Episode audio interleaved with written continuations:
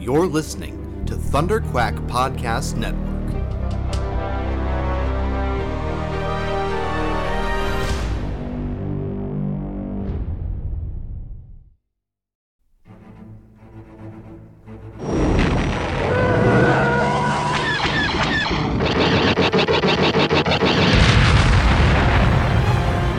Ha! Got him! That should keep the first order off our backs. Nice work, Paul. Tim, are we set to make the jump? Yep, the engines are primed and coordinates for the rendezvous are set. All right, strap in and let's get this intel delivered to the Resistance. Punch it!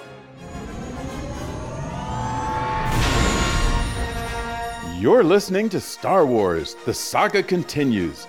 Your hosts, Kyle Avery, Tim Gerasi, and Paul Herman, are scouring the HoloNet for news and bringing you all of the latest updates on the future of the Star Wars universe. And the future is bright indeed. So we invite you to join us on this exciting journey as the saga continues. Hey there, Star Wars fans, and welcome back to another episode of Star Wars The Saga Continues, your podcast for all the latest news, rumors, and updates on all the cool and exciting stuff happening in the Star Wars universe. Even though there's not a whole lot of it going on right now, but we're still having a good time. We're back with another Ewok commentary for you guys. As always, I'm your host, Kyle, and I've got my co hosts, Tim and Paul, with me. How's it going, guys? It is Well- going good. It's going to go even better once we start the best Star Wars sequel, in my opinion.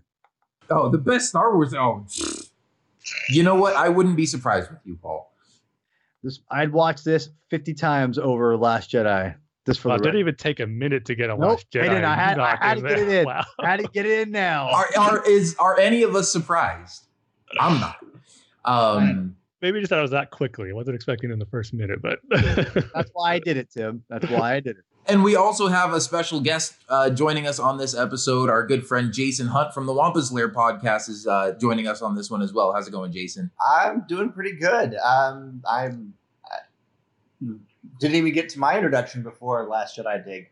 Um, so, um, no, but that's that's fine. Um, I'm I'm excited. I'm a little apprehensive because I've never watched any of the Ewok stuff, so we'll see what happens. I'm so excited for you. I'm seriously so excited. I, and again, if you haven't listened to our commentary, Kyle didn't hate the last Ewok movie, but he wasn't in, thrilled with it. Which again, I wasn't expecting him to be. And I, I, I like the first Ewok film, uh, you know, because it's, it's nostalgia. It's something I grew up with. But this one is my favorite. This is the one where I will I will argue and debate with people and and fight with people on that. This is actually a solid Star Wars story, in my opinion. And Well, we'll see how it goes. Don't hype it up too much because Jason and I have talked about this. We're both trying to just go into it with no expectations whatsoever. That's good. Um, Yeah, I, I get. He hasn't seen the first one. I gave him the little five minute recap. Yeah. Um, I mean, yeah, I To be fair, uh, for anybody out there curious, my co-host on the Wampus Lair, Carl, has seen these and has talked them up to me. Um, he enjoys them uh, for what they are, so um, I am open to these. So we'll see what happens. I've just never watched them. I've never gotten around to to seeing the Ewok movies. yeah. But see, I feel like this will be fun because Jason and I are in the same boat of, you know, having had these movies talked up to us by people who grew up in the '80s and loved them as kids, and are both. You know, watching them now for the first time as adults, and you know, when I didn't like the first one, Paul was like, "Oh, it's because you need action and you're just a millennial." but it's like, Well, I'm, technically I'm like technically a millennial, but barely. Oh yeah, yeah, yeah. You're you're on the on the way out. You don't count. Um, Wow. you're you're a millennial, but you're still old enough to talk down to the younger ones and call us millennials. Um. But yeah, so so Jason and I will get to experience this together for the first time as people watching it, going, "What the heck is this?" Um, but uh, yeah, no, it'll be fun. We're looking forward to it. Um, actually, as we're recording this, it's Labor Day weekend, and uh, Jason's up here hanging out with me, so um, we're sitting in front of the same computer recording this. Yes. Um, so yeah, we're gonna have a good time with it. And as usual, like we did with the first one, uh, Tim and Paul will give you guys kind of the regular commentary, talk through it. Jason and I are gonna have our mics muted, just watching it for the first time, taking it all in, enjoying our pizza, and we'll join in, you know, every now and again to uh, give some up to the moment reactions. um, and then we'll kind of talk about it in depth when it's all over. So, uh, without further ado, we've got it all queued up and ready to start at the beginning. Um, you guys ready to go? Oh yes. All right, As let's always, do it friend. as we always do on Punch It. So we're gonna go in three, two, one, punch it. As always, got to comment on the classic Lucasfilm logo. Yes. Well, I guess we should talk about since Kyle and Jason are gonna be giggling eating their pizzas, um, you know, watching this. Uh, I, for one, love this movie. I, know we don't want to hype it up, but I have to say that this movie is something that I've I've held dear to my my my heart for a long, long time, and it's just one of those things where uh, I just grew up and I've rewatched this thing almost as much as probably. Well, I'd say now I've watched New Hope more, but for years this I'd probably seen this more than I'd ever watch A New Hope. I like legitimately just watched this like like crazy. It's Hmm. insane how much I watch this, and uh, yeah, I, I I wish we got better. Uh, I wish we had better quality videos of these things. Tim, I wish we got Blu-ray quality versions of this stuff. Clean it up, you know, give it to me. And yeah, uh, we could just get a. It can't be that much to upgrade it to HD now. I mean, just to yeah, no kidding. get a little yeah. small upgrade, but Yeah, yeah. because the So- list deserves that. Yeah, yeah. So, uh, as we all know here, uh, the the movie picks up basically where the last one come, you know, ba- well, the last one leaves off, and uh, obviously there's a time there's a time frame that goes on, and and Wicked and Cindel become better friends, and Wicket speaks better, basic. oh man, I can't wait to see what they yeah. And I will say I don't I, I'm not a super big into the redesign of Wicket in this. I know it gets a lot of hate. Not my favorite. I wish they would have kept more of the the last one, but it's whatever, you know. I mean, you just gotta you roll with it. You Yeah. look it, looks like Wicket, but it just looks a little bit more of a cartoon version. yeah, that's a good way to put it. Yeah. And of course, we have the principal from the Breakfast Club. And of course, we all know the famous line, Mr. the Bull Son, you get the horns. That's him right there. So rad. Oh man. And I don't remember how long it was till uh, when I saw Caravan of Courage and I saw this one. It felt like a pretty big gap for me at seeing it. And this is one I haven't watched as much as Caravan of Courage. See, shots like that, Wicket looks a little freaky. Those close ups with his eyes and teeth like that. But so I remember it was always kind of something special when I got to watch this one because for whatever reason, I don't remember why, it took forever to get this recorded on VHS. So whenever Right. got to see it on TV. It was like, oh, this is an Ewok movie I've hardly seen. It was always kind of a big deal when I got to watch it because I never got to see it as much as I did Caravan of Courage. Yeah. Well, this one, yeah, it's so, so it's so weird because it's the exact opposite for me. Like th- I recorded this. Um, I think I I saw this on the repeat. Um, uh, the repeat of the uh the broadcast, like you know, like they did repeat whatever. And uh, I, I got it on the second time around, and I remember seeing the previews, just thinking like this reminds me of just it just looked more like Star Wars to me. I mean, obviously Ewoks and a Caravan of Courage looks like Star Wars. They have freaking Ewoks in it, right? And blasters. But this, as we're about to find out, uh, is even more so uh, like Star Wars. And you'll see here as the Marauders show up, or as now as, as you look here, the Marauders are here. Uh, you see them; they remind me of Jabba's palace, and like I love, and as you guys all know, I love Jabba's palace. It's my it's my jam. Hey guys, real So- quick. First of all, Wicket with these like yellow, sickly, glazed over eyes, not my jam. And also, Wicket like speaking full sentences in English now, not my jam. Okay, well, I, I, that's good. We're gonna I'm gonna talk about the Marauders because they're awesome. Anyway, um, but yeah, this to me feel felt felt like Star Wars. It feels more like They're Star the Wars. Blurgs, first of the Blurgs. The Blurgs. And Ugh. man, just seeing this, I remember seeing this for the first time. I mean, especially as a little kid, just being shocked that this is happening in this movie that we just coming off a Caravan of Courage and this the, getting off to a battle at Ewok Village, getting burned and destroyed, and characters getting killed off right away. It's just, yeah, I wasn't expecting that for the sequel to go in this direction right away. hmm Yeah. No, it's it's crazy. I I I freaking love I, I love this this movie. I really do. It's it's it, granted, granted, I know Wicket looks insane, but you know, and it's whatever, right? So, I yeah, I I love it. seeing seeing Terak and everything. I mean, it's yeah. I don't know. There's go ahead. No, I was say the Marauders, the Marauders are good designs. Like I said, just feels straight out of something you would see in Star Wars, like Jabba's palace and Terak being the leader mm. of them yeah. is a good design in itself too. But you know, it has their place in Star Wars where maybe that's the thing I love about the Ewok movies, the creatures and the character designs. Mm-hmm. They, they all fit.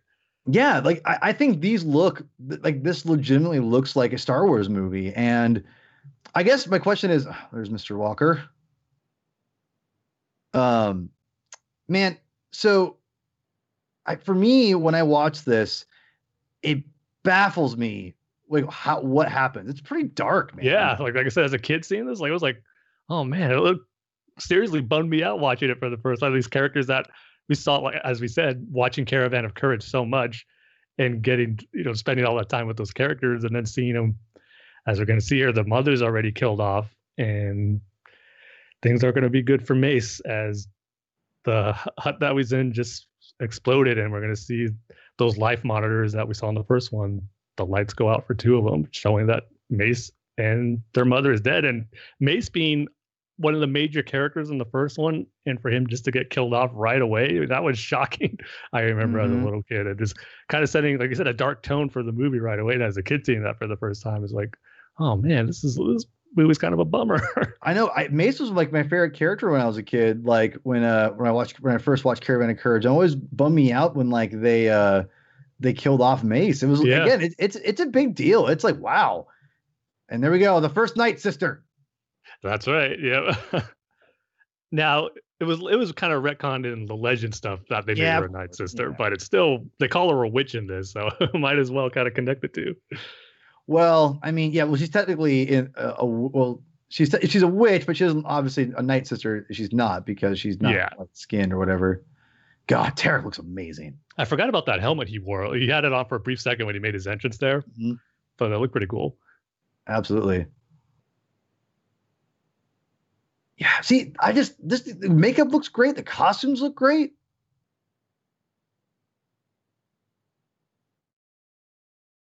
Hey, are these Raider guys supposed to be the same species as the ones in the Mandalorian? That see, we were wondering the same thing. I I I don't think so. They're um because they don't look like those those aliens. I don't think. But right away, that's the first thing I thought of when that episode of the ah. Mandalorian. Was that Kyle? I just said they look similar, and it's definitely got well, that same kind of vibe of them like attacking the village and stuff. Yeah, yeah, they, the same vibe, but they're not. I, they're definitely not the same species because they have like more. Those guys in Mandalorian have more of a smooth face. Also, if you notice here, like the raggedy blasters they have, reminiscent of Zeb's blaster in Rebels. Yeah. Yeah, I remember thinking that when they revealed mm-hmm. Zeb and they showed his blaster and had like the rags and everything on it, like very similar similar to the stuff they have. See, yeah. Well, I'll, I'll, give you this, Paul. This definitely does feel a little more like Star Wars so far. Yeah, I'm not gonna lie. That was a pretty good battle sequence for. Uh, I know, babies. Like this, so. All right, all right. Okay, let's just keep going. Just keep going. This is good. This is good. um, but no, I, I do love that that blaster. Like, again, I love how used and how you know. Which again, you'll you'll see why, guys. You know, as far as why those blasters are like that and everything. It's it's cool. It, it's it's a good story. Um, but yeah, no, there, there's definitely stuff in here. Like talking about the the Marauders from uh, Mandalorian episode four. It, like if you guys remember our review, what's the first thing me and Tim said was like, "Oh man, it's reminding me of you know the same kind of things," and I almost wish they went full bore, like that was them, literally, or not literally those characters, but like the same kind of costume design, yeah, whatever. But they're very different. They they're more reminiscent of the orcs in Lord of the Rings than um, but I think like aren't they like what Barada's species is? I believe. Um, but and these guys are not. They look more like Weequays, but they're not quite Weequays. It's weird. Mm. Which I want them to give us the. I, I want to know what their species is, and in fact, I want I want Lucasfilm to someone to incorporate these these kind of aliens somewhere and call them Marauders or whatever. Give me something with them because I love these characters. I think they're great designs. Yeah, like maybe kind of something similar to how Forces of Destiny doing the Gorax in that one episode, which was awesome. If they could have like, like another short with some of these Marauders on Endor, mm-hmm. just to kind of put it, put them officially in the canon. Yeah. Well, and, you know, and one of the things I again I want to talk about, I think this, and I think even the first one does a pretty good job of, but I think this one does an even better, in my opinion. You know, again, I'm not trying to downplay the, the first movie because I still like it, but I think this one is better. But the reason why I love this so much is the, the pure blend of sci-fi and fantasy. It really is a little heightened in, in sci- science fiction, but the fantasy is still there, and I love that. And mm. it's to me, it's a perfect blend of the two. And again, that when I when I when I love Star Wars, it's it's usually when it when it tends to go more towards the fantasy element, and this has a little more, you know, again, a, a little more of a blend of the science fiction to give us a little more, you know, uh, of a of a better uh, combo, if you will. Oh yeah, I would agree with that. Yeah, and this actress, I don't know her name by heart, but she also plays the same lady in or not same lady, but she plays a character, the one of the Bene Gesserit in Dune. David okay. Lynch's Dune. Oh, pretty, pretty prize. That little Marauder is, is funny. Yeah. Just in the beginning, but he gave like that little cheer yeah. when the battle first started. I also love when like the the runner goes I, I I literally have said that for years, and I'm not even joking.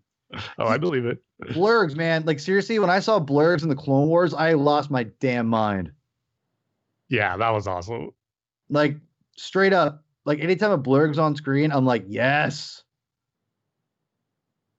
Especially looking at him here. I mean, this obviously the stop motion and animation here you could tell is a little dated, but still effective and gets the job done. But then when you look to see how far the effects have come when we see them now in live action of The Mandalorian, it's just kind of cool to see them coming from humble beginnings in this movie here. Mm-hmm.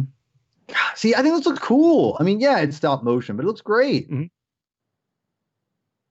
I guess we should talk about kind of the inspiration that Lucas wanted to go with the story because, oh, yeah. um, obviously after the first one wanted to do a second one, but I don't remember if it was always intended for this, but I know he was really inspired by the story of Heidi.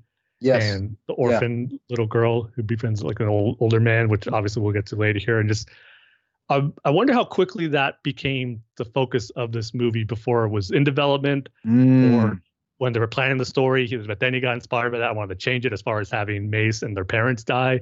Like, I wonder if there was an earlier draft or story idea that included Mace and the parents not dying, or just a totally different story in general with this. Right.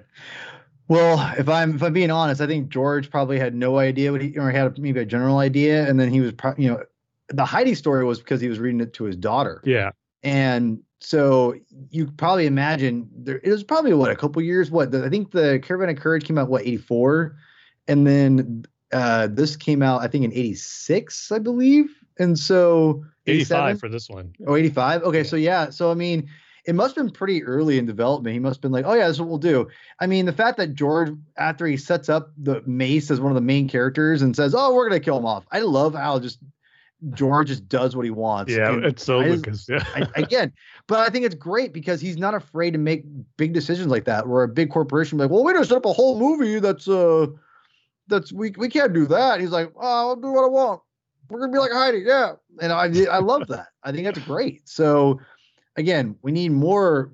In my opinion, we need more daring filmmakers and, and storytellers that, that are like that, that have a little more control and do what they want, and not have board meetings about you know brand management and crap like that. That's just my opinion. Um, and I also love the fact that they needed like, oh, this Ewok's too fat. We gotta we gotta put a skinnier one in there. Let's put Wicket and that little girl in there. Yeah, Wicket's the only one who can squeeze through there. yeah, true. Yeah. oh man. Oh, Blurg, so good.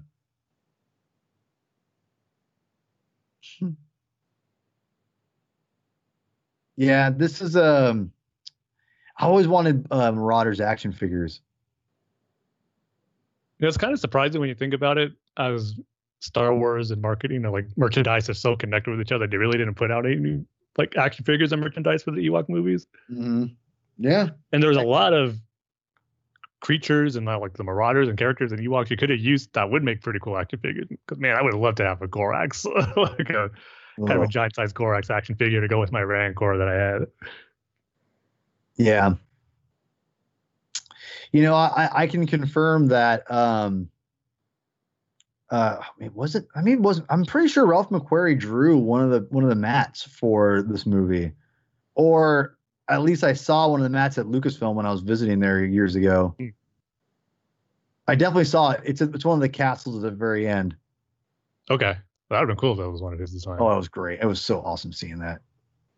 No, it wasn't McQuarrie. No, I don't think it was McQuarrie, but it was definitely, but they def- it was definitely hanging up there. And I thought it was really cool. It looked great too. God, those blasters are awesome.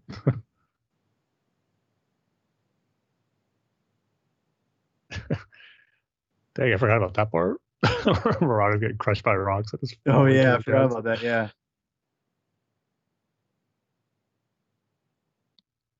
See, this now this is the one part of the movie where it's kind of the one where a little sequence here where it does it, where I feel like Caravan of Courage does a little better because it's kind of almost to the point where maybe you would have like Mace Cindel takes a or Mace takes Cindel from the Ewok village to go hide into that tree. They get attacked by that was that werewolf monster, that pet of the Gorax.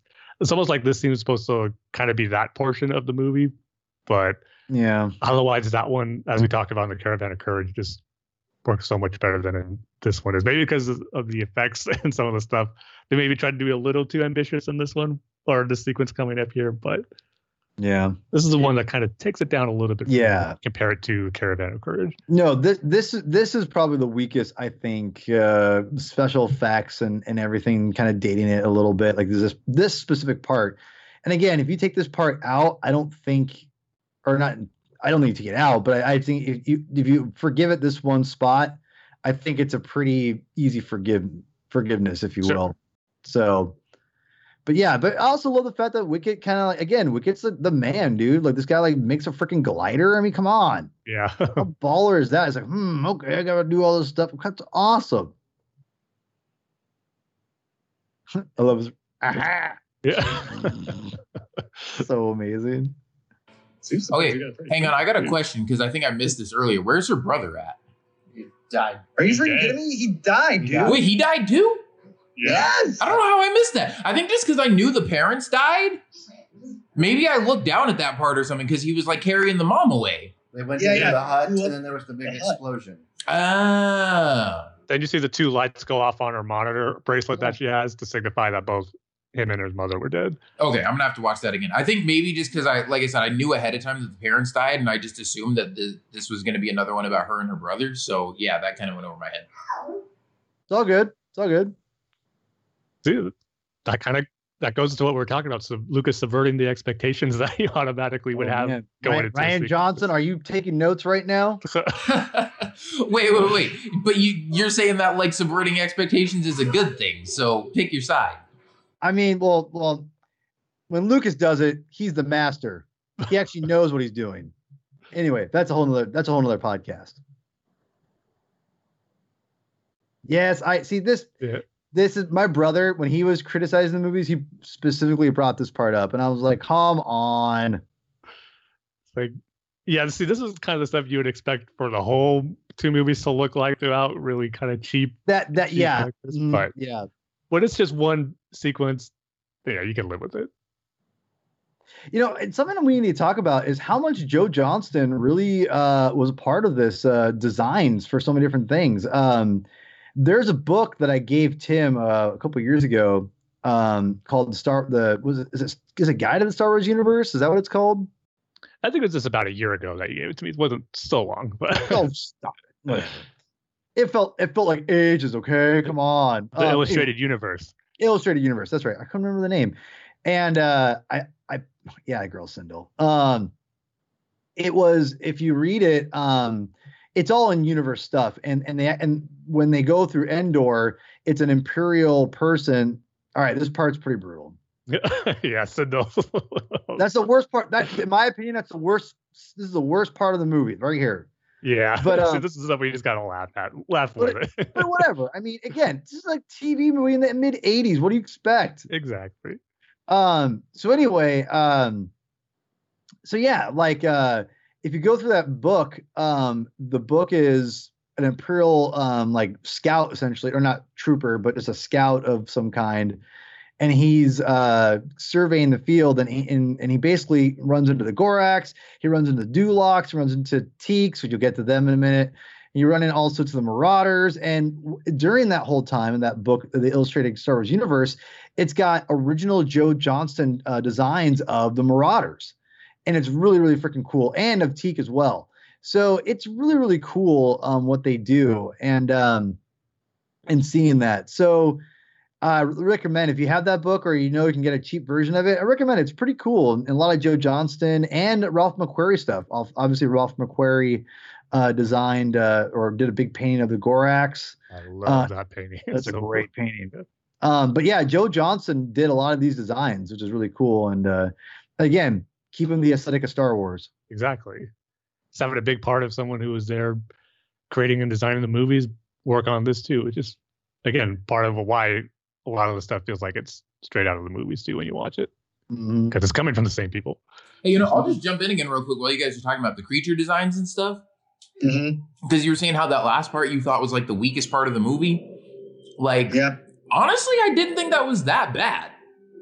Like well, that's good. Okay, this bodes well for you, my friends. Bodes I mean, for you. Okay, and, and it's probably because Caravan of Courage set my bar really low, but like again, like yeah, that was crappy like 80s TV special effects and stuff, but that's the kind of stuff I expected coming into these movies anyway. So I'm not like, wow, that was some high quality, you know, visual action cinema. But no, yeah, yeah, no, I got you. No, I mean, again, honestly, like I would say that was about on par with some of the stuff in Caravan of Courage as far as like the the just creature effects and stuff, but it was I don't know, that was more interesting to me than like some of the the stuff in that movie. So no, I, I, agree. No, I agree. This is good. This is good. So, I, one thing I will say is that I do love the fact that they're actually out in the California redwoods, having yep.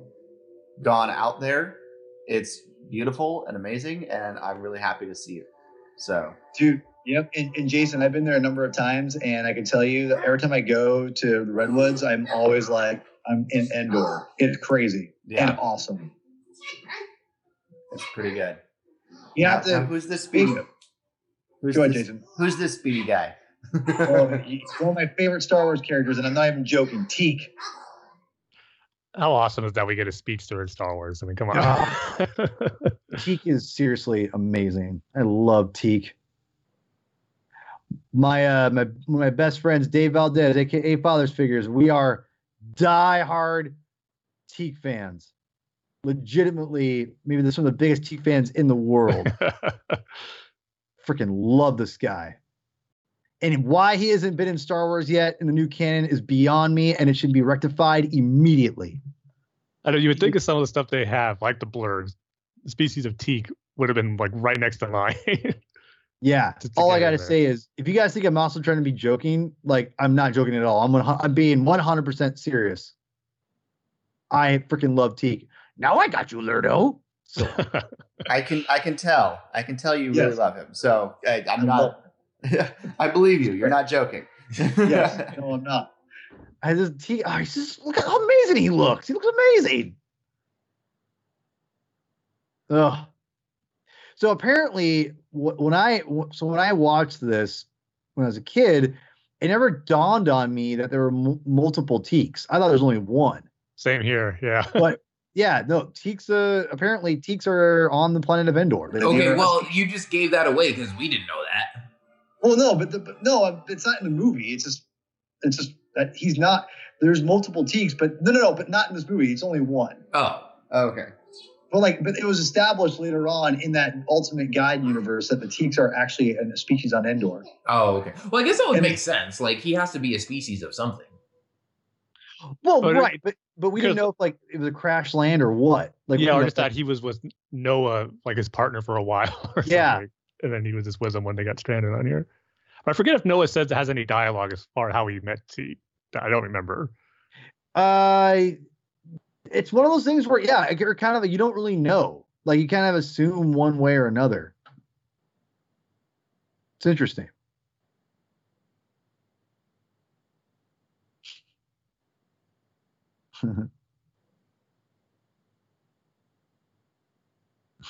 See, now I just think how cool it would have been to see with the Ewoks and Return of the Jedi with some Teeks running around in the Battle of Endor against the If Empire. only. That would have made If Only. it See, a little more believable for me in their defeat. Oh, stop it. Well, I'll be getting to that later at the end. You are capable warriors, sir.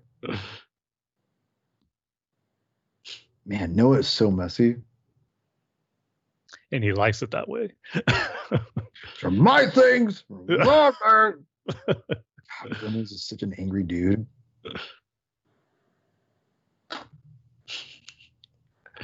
See, that's Come why Teek wanted to find him. He just wanted to get the house cleaned.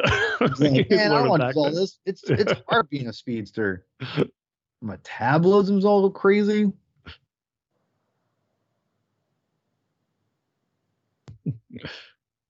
That's right, Cindel. Ah, Wicket's hat's so tight. And then how Teek is like, yeah, live here with us. he won't mind. Yeah. He's the nicest guy in the world. And here we have Wilford Brimley in Star Wars as Noa. And would I say the first Star Wars character we ever saw wearing glasses, I think that's accurate. Uh, yeah.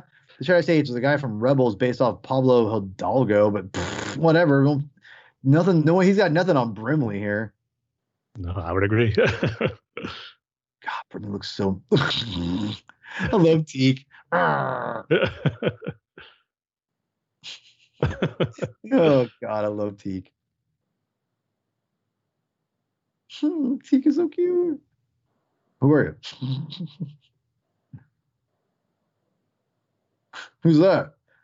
I, I, I'm surprised that he doesn't know what an Ewok is. Like, who the hell is that? I know you would think after being stranded on here for a while that you would encounter Yeah. one Ewok at least, but Or and also I've seen like a, like a human girl on and be like, oh sweet, like, you know, like each like, oh man, there's someone just like me. Instead of be like, oh, I'm so bitter and angry. I love how Cindel's like, forget this guy. I haven't seen a human in a long time. That's like my parents. He's just an old beat up dude. F this guy. I'm out. he just doesn't want to get close and have any new friends. Nope. That's right, Teek. You should know better. I saw a, a guy on a motorized scooter and his and his granddaughter dresses uh, Noa and at celebration. Yeah, I, that was a great photo you guys took.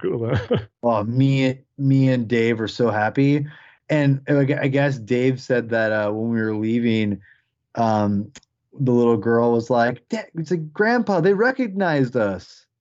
It was really cute. I was like, "Of course we did." yeah. Star- you're you're you're playing Star Wars Legends. That's Like- awesome. And I hope that you guys weren't the only ones who recognized them. I hope not. I'm sure I wasn't, or we were, but uh, Those biscuits always look so good. I know, dude. Yeah. Same. oh, I got a couple of little biscuits here. Look, look here. Oh, my You know what? That almost looks like the same thing Yoda was cooking for Luke on Dagobah. You're right. Same recipe. Gotta love Teek. Yeah. Taking So- in some of those biscuits in his little satchel there to give to Cindel and Wicket. Aha! I love he's just like super happy. Like, oh, these little buggers uh made some lunch. This is sweet. he calls them little beggars too. Yeah, little beggars. I guess he knows that maybe Teek eats a lot of food uh, right away because his whole plate is empty and Noa doesn't seem to notice or doesn't seem to think it's a big deal. But Yep. Influenced by the Flash for sure. yeah. Teek was fast, but not fast enough to where notice, Noa could have noticed him sneaking out that food. Well, he does. He just doesn't. He doesn't. He doesn't care. Because you hear the obviously you hear the door flap. yeah, and he looks out the window and he sees him. I mean, he knows. I just think he. I just yeah. And he also knows Teek is going to do it regardless of what, what he says anyway. Man, Teek is sure taking his time. Well, also I like how he doesn't notice that the plate is empty till he gets back, even though while he was sitting at the table the first time, he emptied it into his bag. Yeah, no, he he he totally intended for that to all happen. Mm-hmm. Pretty. No, ex- ex- yeah, exactly. He's he's trying to maintain his rough exterior, which again I, I like. I, I do like that it's obvious and it's it's played, but it's perfect because it shows that he's not just a mean old man. He really is a good person. He just is like a bitter. He's just bitter and angry and lonely. Hey, oh, I love Wicket. Cindel laughing as Wicket has his butt on fire. So harsh. Little wood rat. Oh no.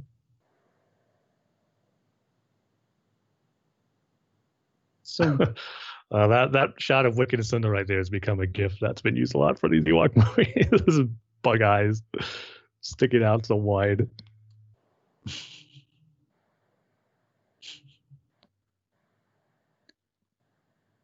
Now Noa's house does has a pretty cool interior look to it. yeah, But what do you think is better, this one or Wicket's house in the first one in the oh, Ewok this one, village? sure. That's just my opinion, though.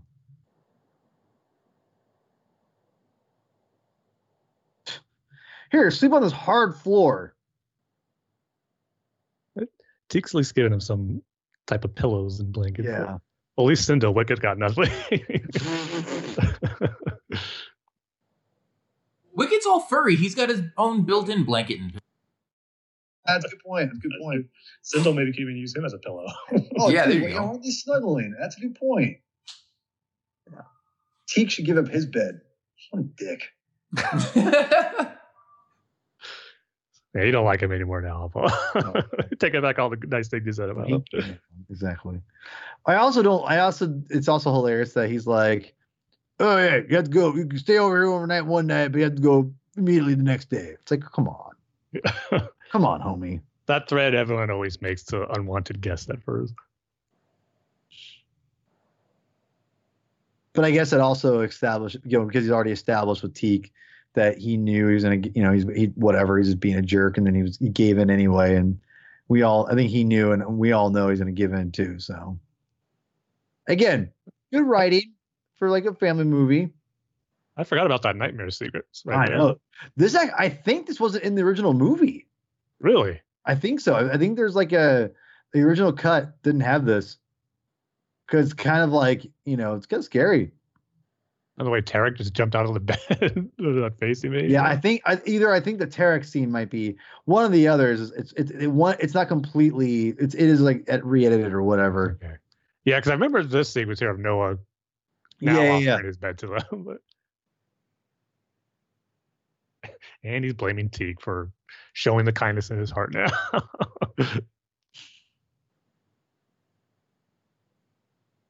and the insults that Noa has for them are like keep coming. Beggars, wood rats.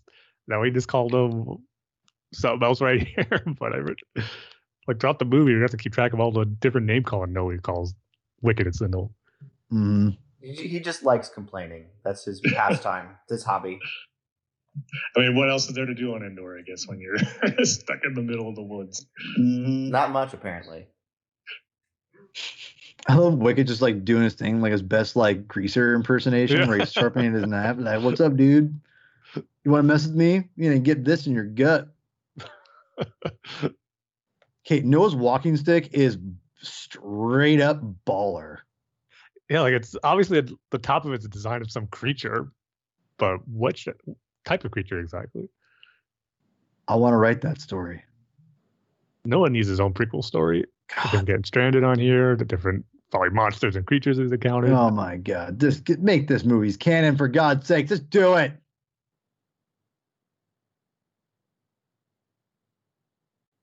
I will say too that this movie just is like with the, with the the way they shot it. It's just, in my opinion, it was a much better. This is much better than the last one. Like the lighting and everything, it just it fits better. God, I love this castle. yeah, the see- castle is a cool look. We don't have enough castles in Star Wars.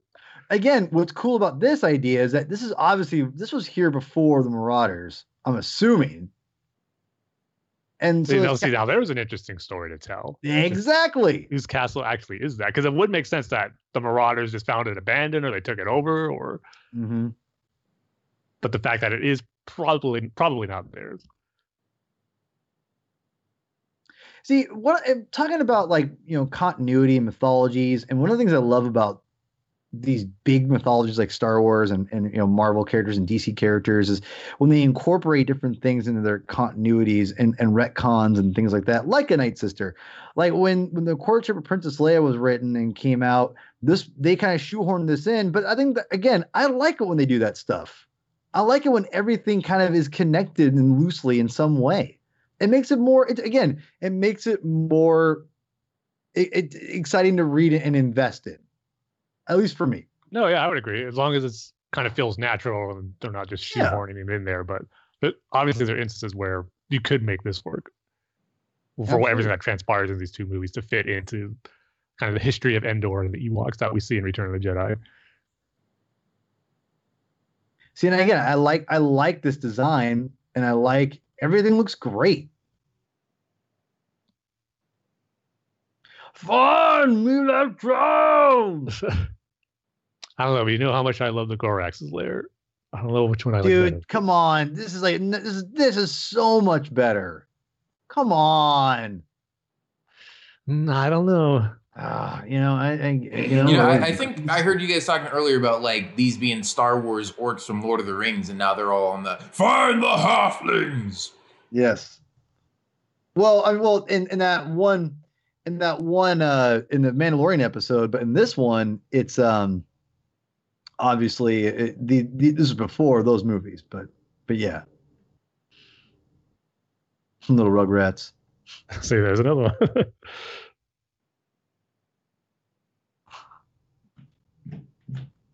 that little smile and wave Teek. they gone.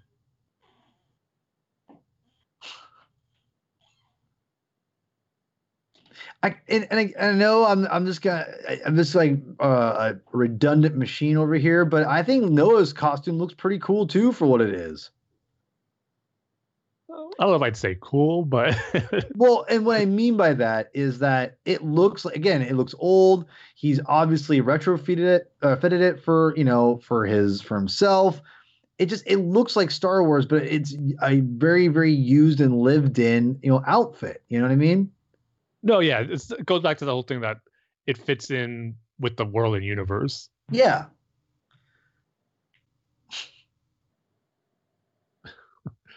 I love it. How he just gives in. Ha! Well, they'll make a mess. oh yeah, the pie. I forgot about the pie. That always looked good too. I know.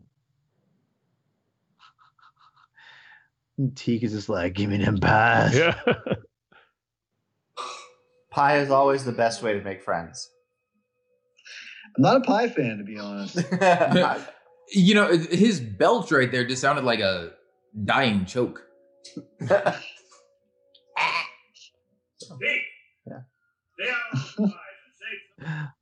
it's so amazing. Just yelling at Teek. Aw. Now, Well, we- I go missed the dialogue there, but we assume they made the pie out of the flowers they brought.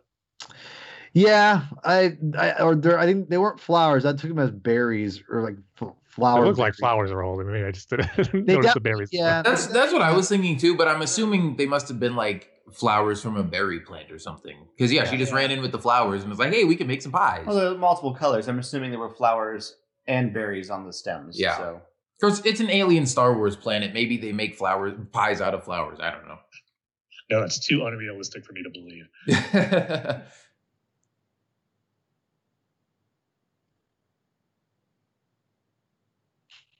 Now he It's wants his house sla- spotless. Yeah, now, Yeah. now, now you're gonna get slave labor out of you. You're making pies, making muffins, and you're sweeping this place while Teek, the fastest thing on this universe, is just gonna sit there and do nothing. Yeah. and maybe that's the first why he let Teek stay with him, but then Teek just got tired of it and was like on Mm. strike or something and not no Oh, longer going to clean his house.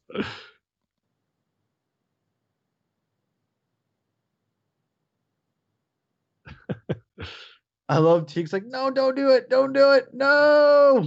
I'm going back to sleep. And again, I like the fact that again, we don't know where Noa is going off to, and it's just kind of like a, there's a little bit of mystery in all this.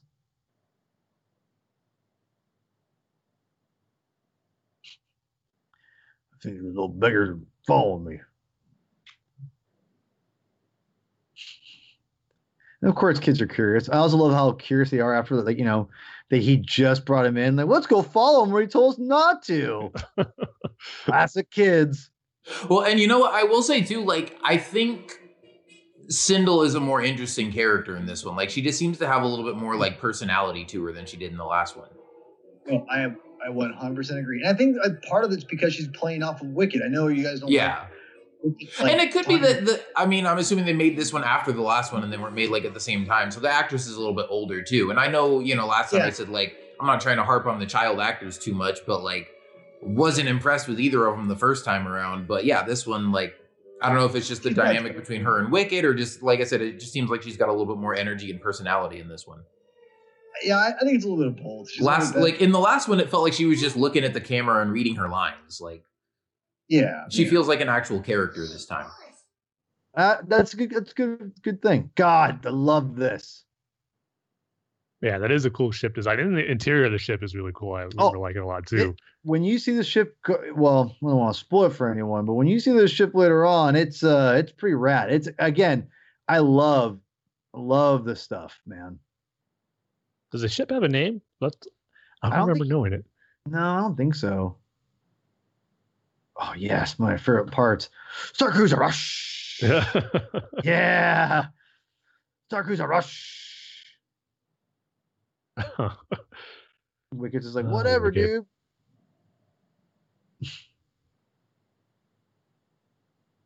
What do you?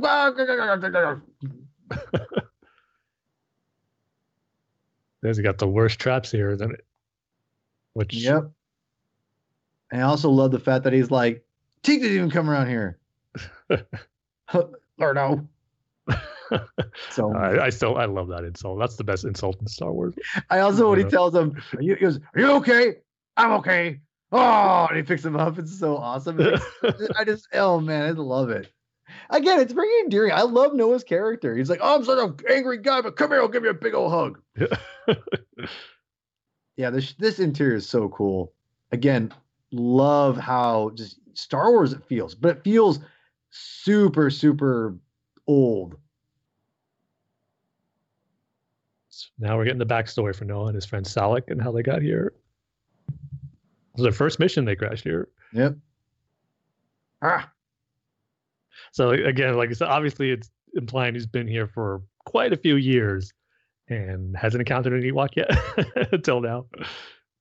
well, maybe he has just just but whatever. Yeah. I wonder what mission he was on. I know he didn't really say like what he was doing, where he was, like, what his job was, or just was he an explorer? But I wish I could said write that story. he was on a mission, crash. That's it. I wish I could write that story. I'm not sure what the hell it would be, but I'd love to write it. So we'll, yeah, see, I love that. He's like, so we'll stay here. I just, I just love Noa. He's such a good character, and he's also a talented musician. Look at this. Hell yeah, Noa. and look at Teek rocking out too. I Mhm. forgot Teek got an instrument. Well, no, obviously trained him. Yoda or Wicket. just Wicket on playing drums. percussions. Yeah. Yeah, See, they're getting their own band started here. there you go. Obviously, Wicket puts those percussion talents to good use at the end of the Battle of Endor, Return of the Jedi, later Sure.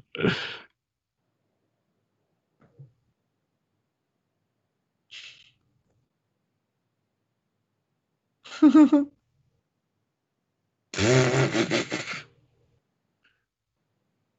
oh, the classic wipeaways. oh, you gotta have those in Star Wars movies. Yep.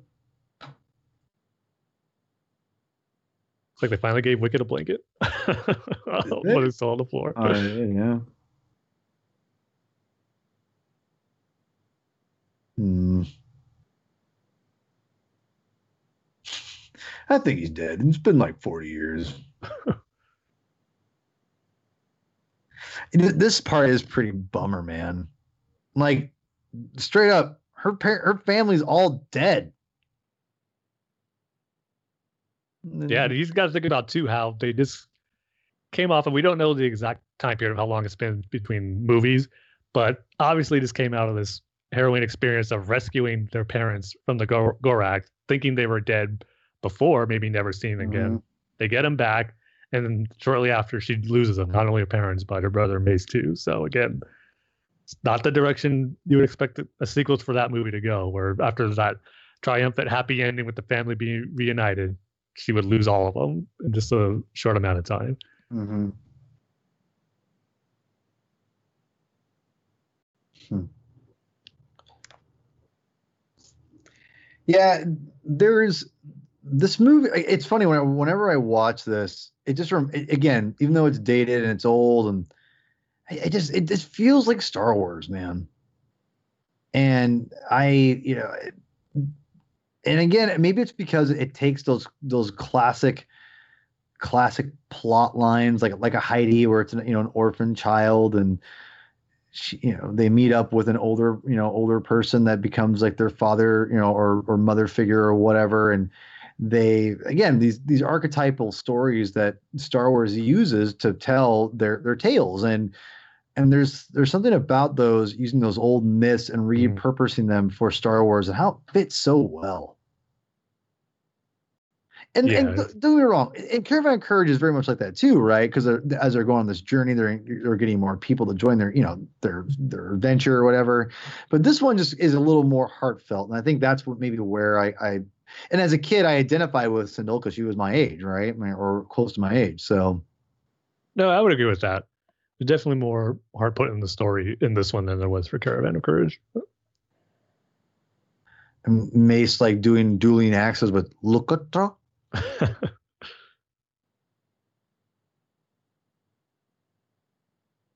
But this is a scene I always forget about until I watch it, and then it comes Mhm. comes on. Yeah. I remember uh, when we watched this a couple years ago for. Uh, did you watch it last year? No, it was a, year, a couple years, two years ago. We watched it for Star Yeah. Wars Day, and we had, that was such a fun. We had, it was a blast watching this. We hadn't watched. We both hadn't watched this in a long time. Yeah, years. it'd been it'd been a minute and it was just it was really nice to kind of for someone like me and tim just you know who loves star wars and all kinds of star wars whether it be comics books whatever and um it was just nice to kind of see and, and, and know someone who understands the, the love of this of this movie and appreciate it for what it is and and treat it like star wars because i don't like when people say it's not star wars it drives me nuts Yeah, I think that's not an unfair assessment to say you could not like it and think it's not exactly on par yeah. with any of the movies, but to say it doesn't feel like Star Wars, then that might be a little too much. Even Well, though it does different things you wouldn't normally see in Star Wars movie, but yet again, Yeah. what you're talking about, playing on some of those fantasy tropes, or not even tropes, but fantasy story elements and Mhm. yeah other taken from other inspirational stories that Star Wars usually does. And this m- moment right here is really dive into the fantasy aspect. Yeah. Oh, is this the one where he put water on? Oh, him? yeah, that's right. Oh, go. no. I love I love that I love how uh Noa's got a patch right on his butt.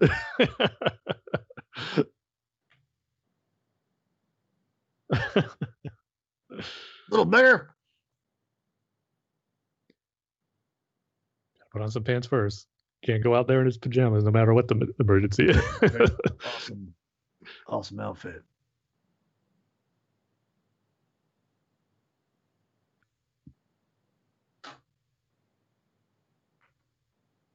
Hmm. Kind of piggybacking what uh what Jason said earlier about how the redwoods are. If you guys haven't been to the redwoods, you guys really need to go out there and check it out. It's beautiful, and I like and I think we said this last time. I we got to have a Saga continues meetup at the redwoods, man. Dude, we gotta do a meetup there and watch the Ewok movies there and Return of the Jedi. We're at the at the redwoods. Yeah, Set up no, camp and just oh get man. an iPad or a laptop up and just hmm Yeah. feel like we're really there. Yeah. No, this is uh it's pretty cool. It's it, the redwoods are magical, man. They really are. You feel like you're in a different world, in my opinion.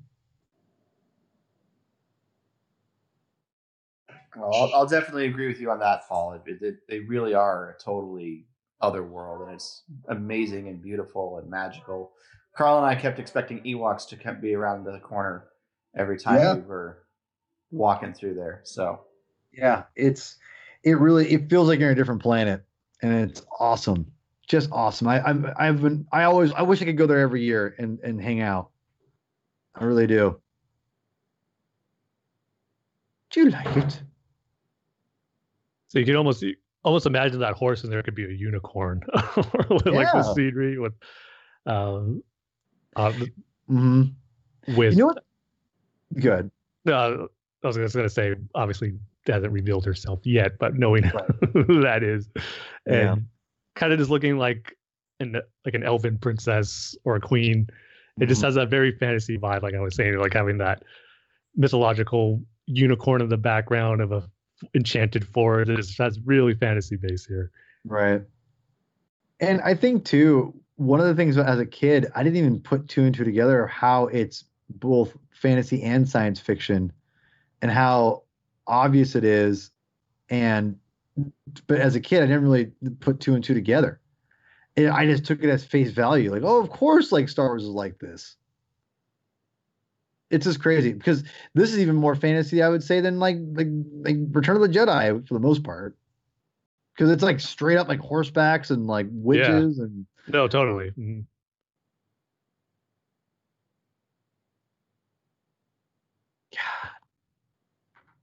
I don't know why Teek didn't go with him. Did he tell him to stay home? But he just Oh, he's still going with him.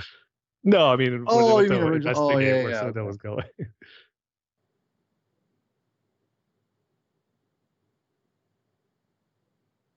hell yeah. Oh yeah, the grapple. Well, I mean, I always wondered like why didn't why didn't they have blasters? Oh, he's getting his war his war, his war suit on. Hell yeah. No one means business now. Yeah, was like going into town.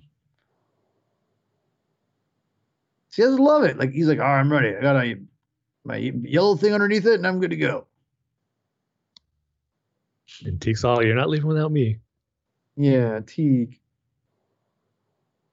Again, just showing the different, as we're talking about Caravan of Courage, showing the different environments that Endor does have than just being a forest. Yep. That castle just in the middle of like almost a dead wasteland there. Mm-hmm.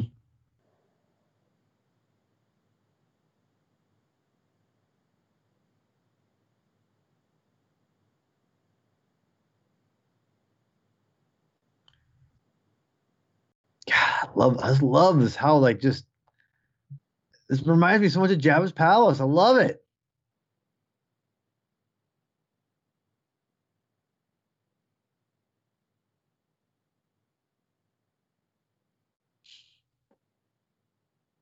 I mm-hmm. remember well, I'm, I'm watching it with the subtitles on here. It, Terak's is speaking an Anglian language.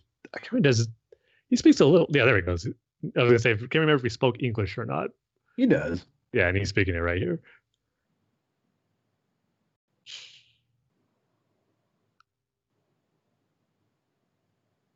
And he doesn't even know what Ewoks are. Well, I don't know, but maybe they have a different name for him. That's true. See, Funny like, when you think about it, how we never hear them be called Ewoks in Return of the Jedi, and yeah. actually being hearing them called Ewoks here. It's because obviously, yeah, Star Wars fans, we know they're Ewoks, so we associate that name with them, but sometimes forget that they're never called out in Return of the Jedi. Hey, is this guy voiced by the same guy that voices Jabba in Return of the Jedi? Uh, that's a good question. Because his voice sounds similar, and it's mostly in like the growls and stuff. I'm like, it sounds a lot like Jabba if he was speaking English. Mm, let me see that actually.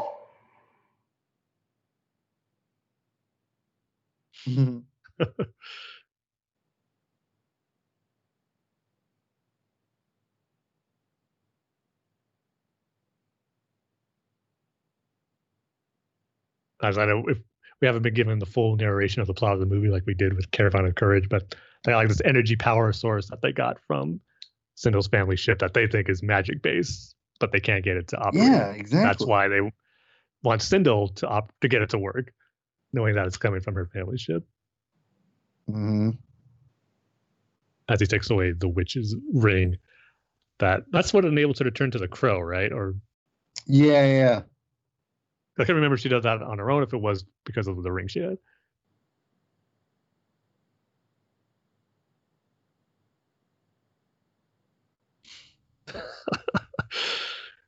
T going way too fast there.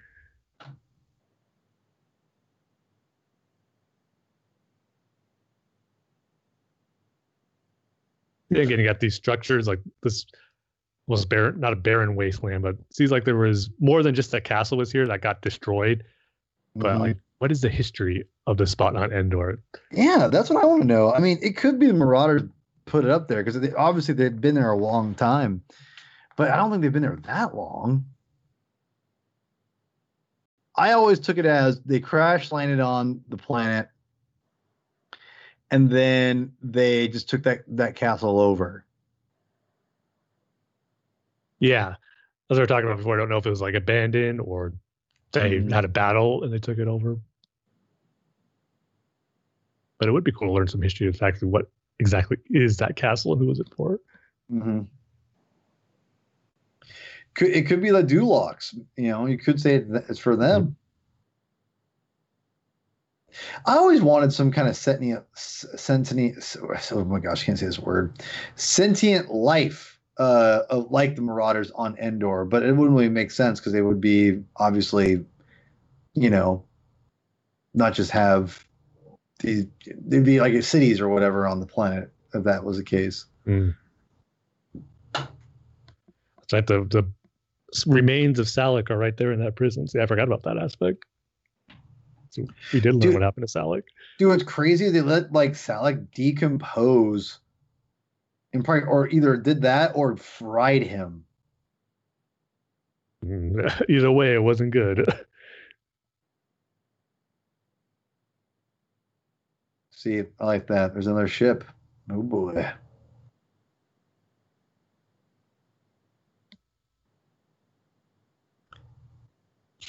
I love this. The moat. Mm. This is the painting I saw of the painting of this part right here. Look at swim. Whoa now. I mean, what's So- with the water on Endor? You got this one, they got the one in Caravan of Courage that just traps you under the lake. I mean, you got to be careful where you get your water from on this moon. Very much. I, what, I want to know what those things are. Noa doing his best Batman right here with his bat grapple gun.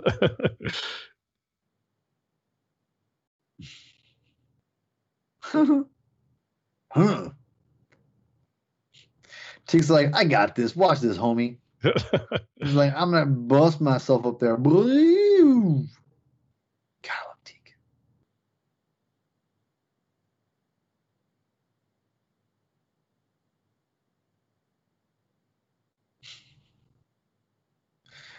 Oh god, I love him.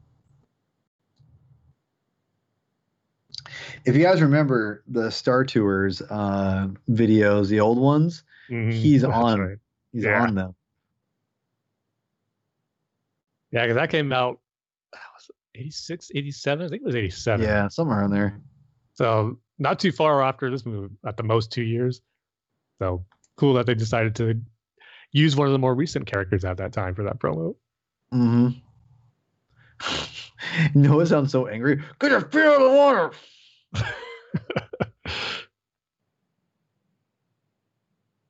Was Teek the one in the Star Tours promo that gets the camera taken at him and, and where it hurts his eyes?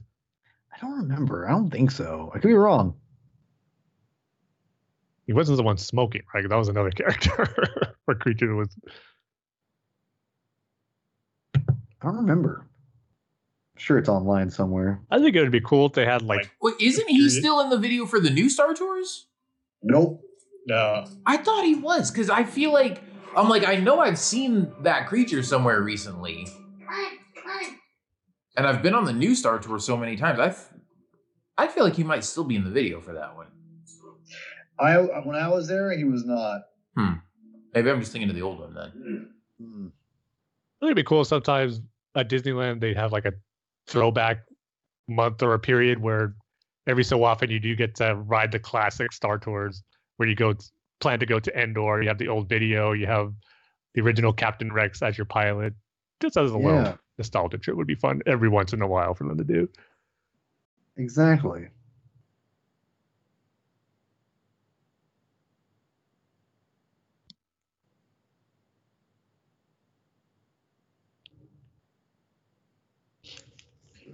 Now we got some drunk marauders here. It looks like. Yeah. Hey, they know how to party, man. Yeah. Apparently.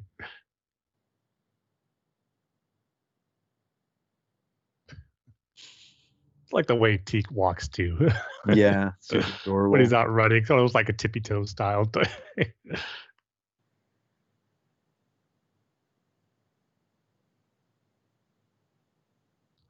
Oh yeah, I love how they they they uh managed to to get across here. Well, it makes sense they wouldn't recognize anybody because they're all drunk. yeah. That's right. They do the disguise. yeah,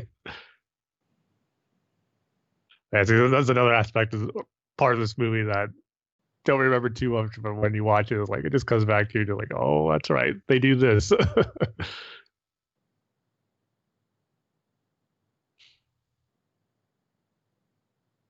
My boy Teek, that's how. she just she just rounded up a bunch of those guns. That's what I thought. Yeah.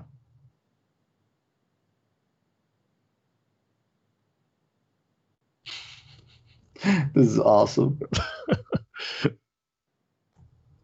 I love how skeleton like these things look too. Yeah. I mean, for the longest time, like when me and my brothers watch a little, we just refer to them as like the skeleton people, or like the skeletons. No, that's a good that's a good way to look at it. I love it.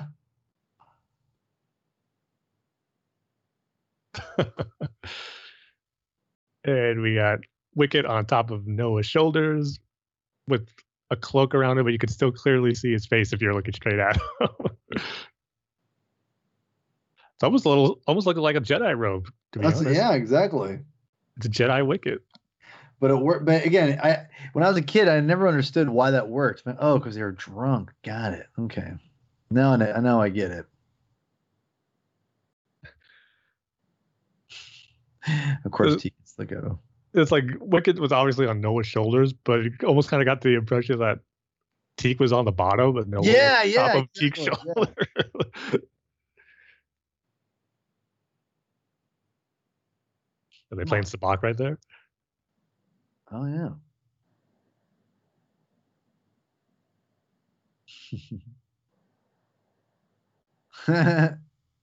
See that that uh that Marauder looks kind of like a Gorak. Yeah. Yeah, that's a good point. Maybe he tried to model himself after Gorax. He just thinks the creature's yeah, I like that. design. He wanted to Dyed his make himself hair. look like one. Yeah. Grew his hair out, dyed his hair.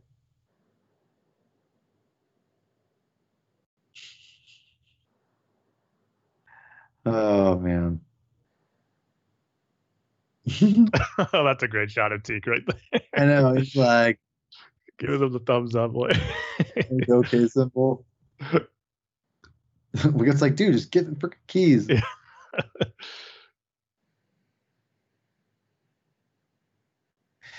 Uh, do you think? Do you? Does he say English here? It What was that? sound. I always think he says "silence, little brat." I See, I had the subtitles on. I didn't even notice when they popped up. I didn't even look. Well, I'm, I'll have them on. it's on Teek's hand. Oh, it's so great.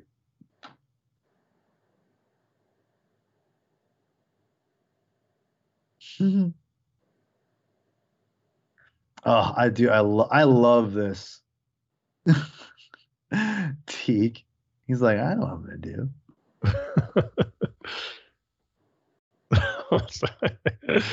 uh, making him a cheater.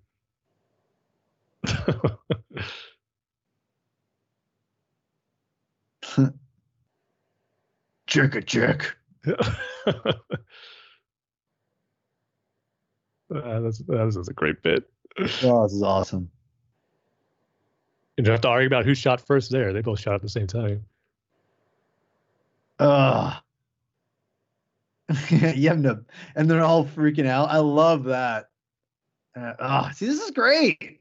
Okay, yeah, this is way better than Caravan of Courage. That was freaking awesome. That was Told Kyle, you.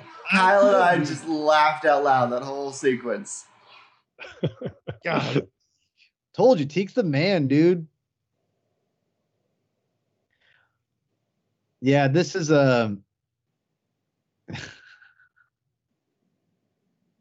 Sorry, I'm hearing my baby crying in the background. I love this part up here when she's like, "Hey, let me out." We're like, "Okay, lady."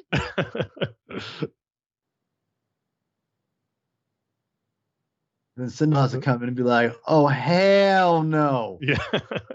Just chucks the keys and throws them down. I, I the like the way she did that. It's like she, she knew exactly where she was going. I love it. Yeah. She just yeeted those keys out of there. I know she did, dude. Dude, nothing makes me happier than seeing Ewoks with blasters. Actually, see him use it too. E- Ewoks with blasters is always a, a simultaneously good and highly dangerous thing. As that Marauder just found out. I love it. But this this this doesn't get resolved for a while with this guy. Oh, I love this part too. Oh, his dad. Dad's like, I got this son.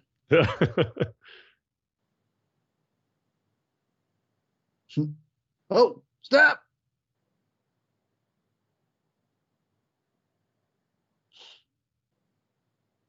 Oh, I love this guy. This poor guy.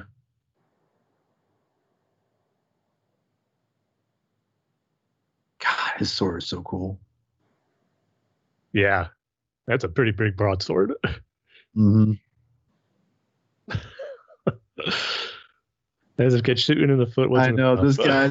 Oh man, God, it's just so good.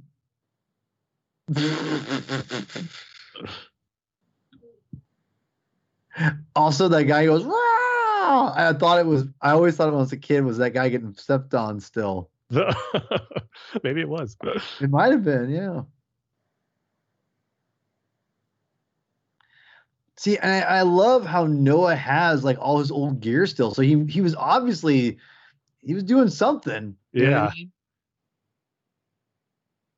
I know. Obviously, it just wasn't a simple mission where you had to bring all these blasters, grappling hooks, detonators. Mhm.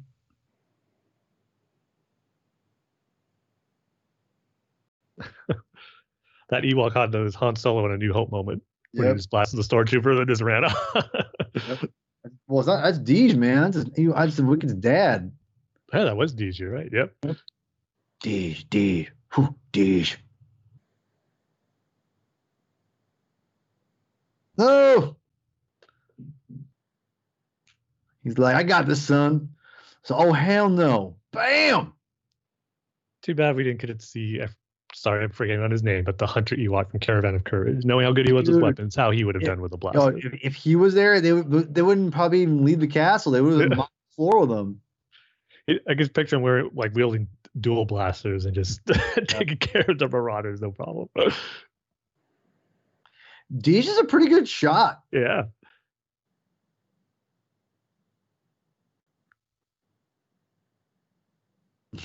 the br- his brother. I love it. I love his voice. So awesome.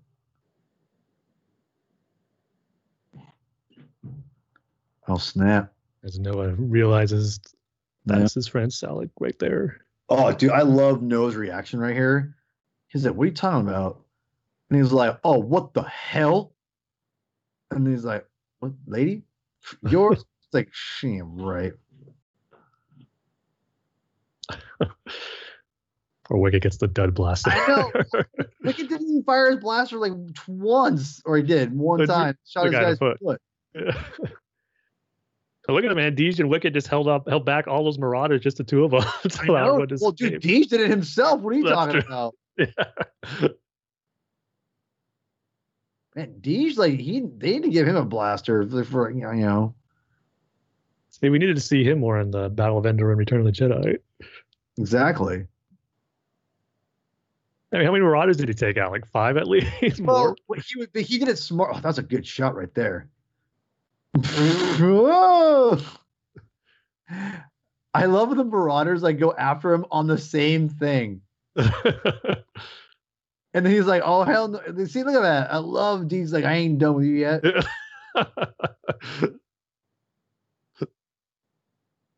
Oh, this is great. And I love this part coming up here where like where Terak comes in and you hear him you listen when Terak hits the string, hear him go, ah I forgot about that bit too. this is so amazing.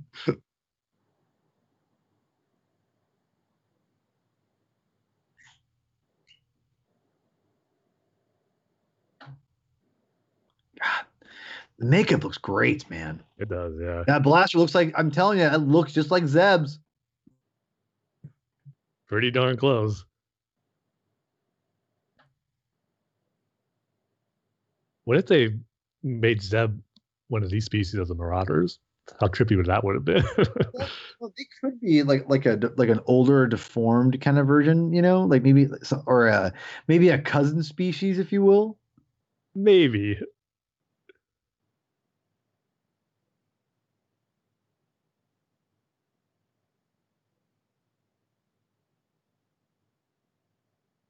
That's mine now.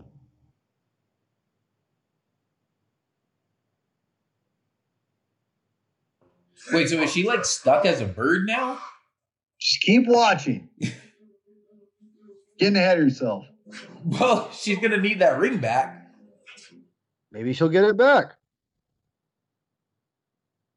Just keep watching. God. It's Terak's now. Yep. I also love like the uh like, almost like vibro axes there. It almost looks just like him. Yeah. Ah, love this. See, this is my jam right here, man.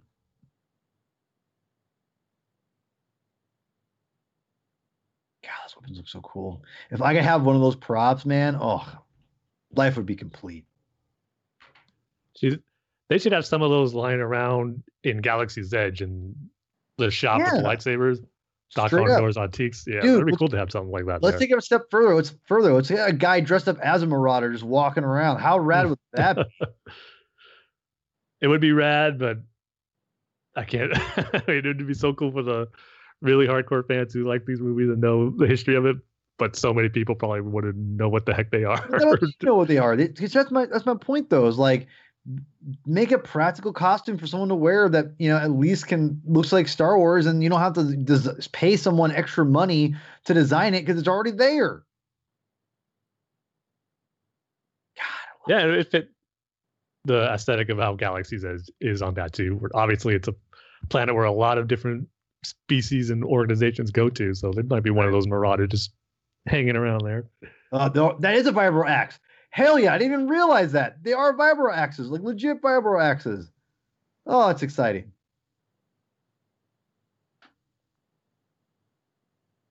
That is a sweet staff, man. I love that staff.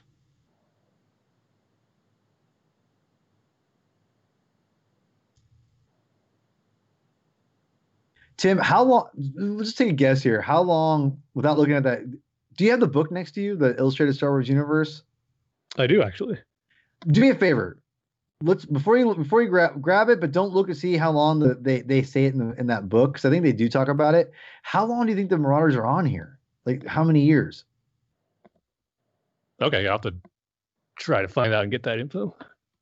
I'm just curious if it says. I I'd imagine what maybe like a couple hundred years. Now I want to say for the record, when if you're wondering why there's not very many Ewoks and everything, and it's you know obviously the village and all that stuff. I take this as like this is not literally the Ewok village. This is a small segment of Ewok uh, encampment, if you will, Mhm. that Wicket the work or the Wicket Work uh, family is uh, a part of. Yeah, because obviously we kind of said that on the Caravan of Courage too. How it's like a, such smaller village. But Right. camp is probably a, a better word for there. Like the main Ewok village we see in Return of the Jedi is kind of like the one where all the different maybe Yeah. tribes or camps go to to congregate and meet up.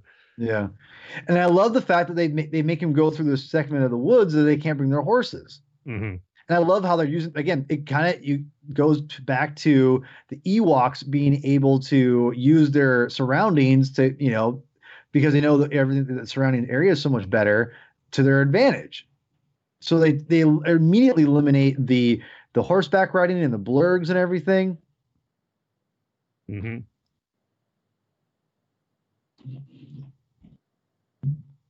God, this I mean, legitimately love this part of the movie. Noa's giving him Ewoks a pep talk what they got to do to Mhm. That's right. buy him some time to power up the ship with that energy sword. Oh yeah, the catapult.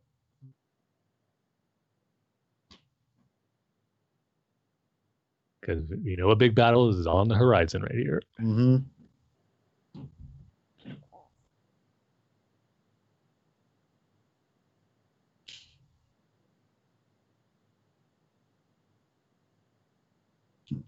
So it's powerful.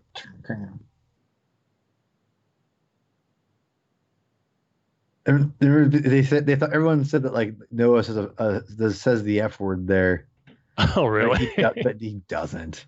I know, but I never knew that was a thing where people thought. People like legitimately thought he said, ah, I'm not gonna say it, but yeah. Tear down the forest, man. yeah, why do you walk is on crutches. I don't remember that. I know. I, I I always forget about that. But yeah, he looks like he's still going to be a part of the battle. Yep. Wait to see the the cut Return of the Jedi footage that shows up in this movie. Yeah, that's right. Yeah, my boy Teek.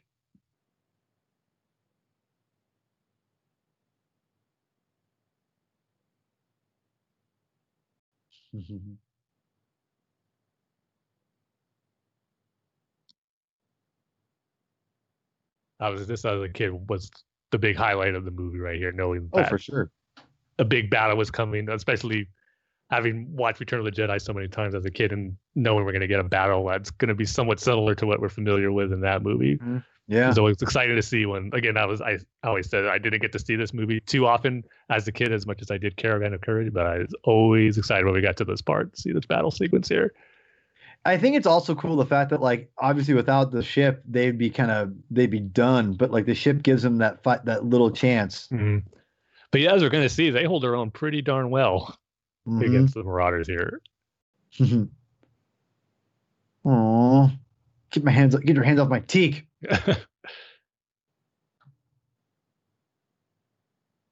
Ugh. Ah, here we go. Yep.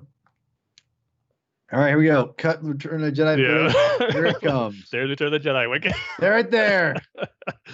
I like how much better he looks. That's, I think that's Return of the Jedi right there too with Wicket. And right there, this one right here, that's totally Return of the Jedi. oh yeah. That's obviously Battle for Endor.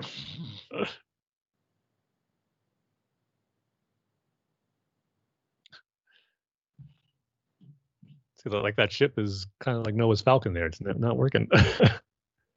How stoked is Noa right now? Like he legitimately is like, I'm gonna be able to get it home. He's so stoked. I hit Yep. some- as long as the Ewoks can do their part. Yeah.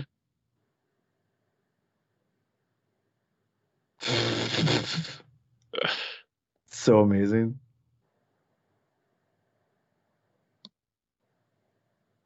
Oh, I love this. This is yeah, great. Teek is just roping that Marauder up to the tree. That looks pretty darn painful. yeah, I, know, I love how like the ropes around his face. yeah.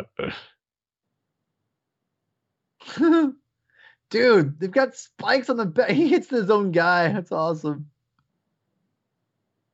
He goes, he tells him Lurdo here. Uh, Oh no, it's not here. It's somewhere else.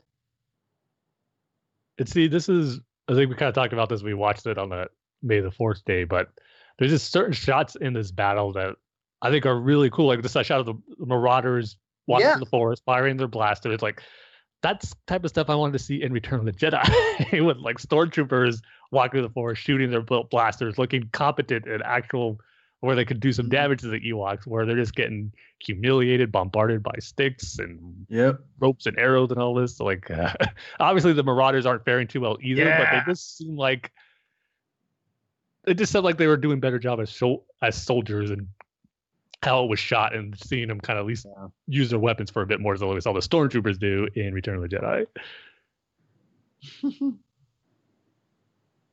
Kicking it. I love it. I love blurgs. I do wish blurgs originated on uh, Endor, though. Yeah, but still, No, I, I'm not complaining.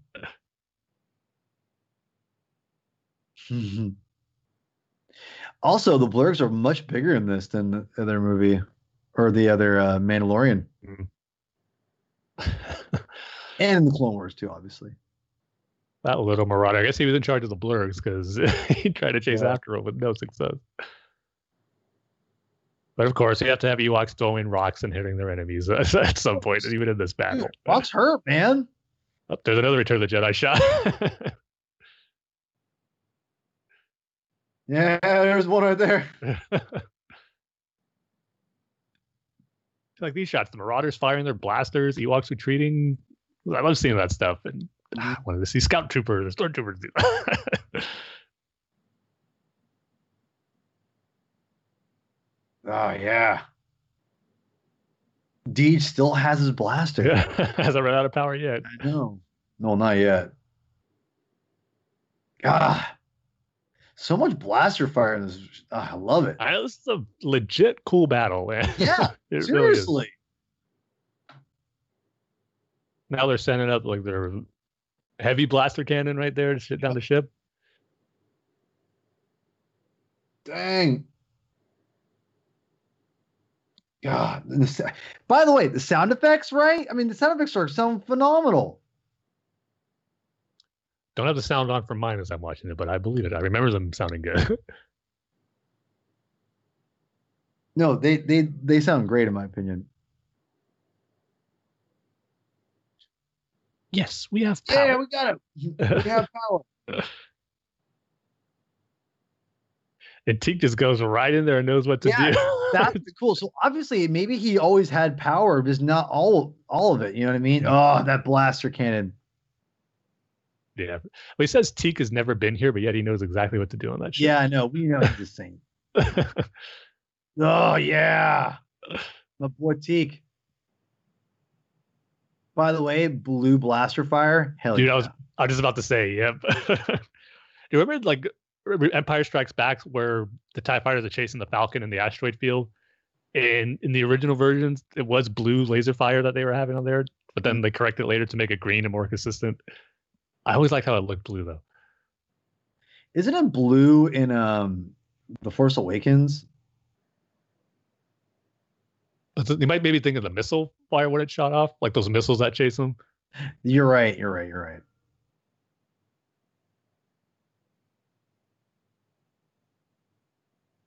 I like the music here too. Music's not bad. I forgot about the explosive catapults that they're using too. Yeah. Oh man, they're just they're just messing them up. oh, look at those- Ewoks with their blasters. I know, dude. Oh, Deej has his blaster, just rolling it. Look at. I love that. Look at the, the all the fire right now. He's like, wait, no, no, you gotta stay here. And then he's getting shot at like crazy.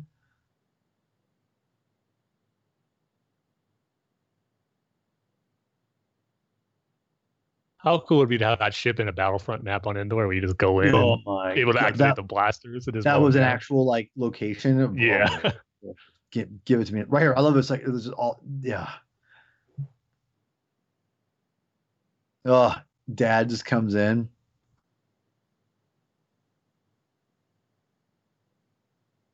No, stay there, Cindel. Ah, poor Wicket can't escape those rail traps true. But yeah, now it's working to his advantage here as they can't see him. Ah, true. See, there's the Ewok with the crutches again, just walking still towards the battlefield, not scared of anything.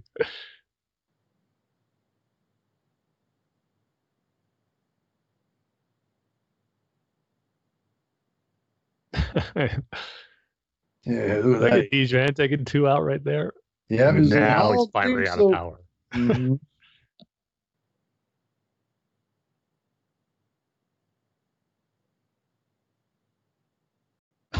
I forgot about this bit too. So amazing. Ewok, that's his brother, right? Catapulting himself onto the last Marauder to save Wicket.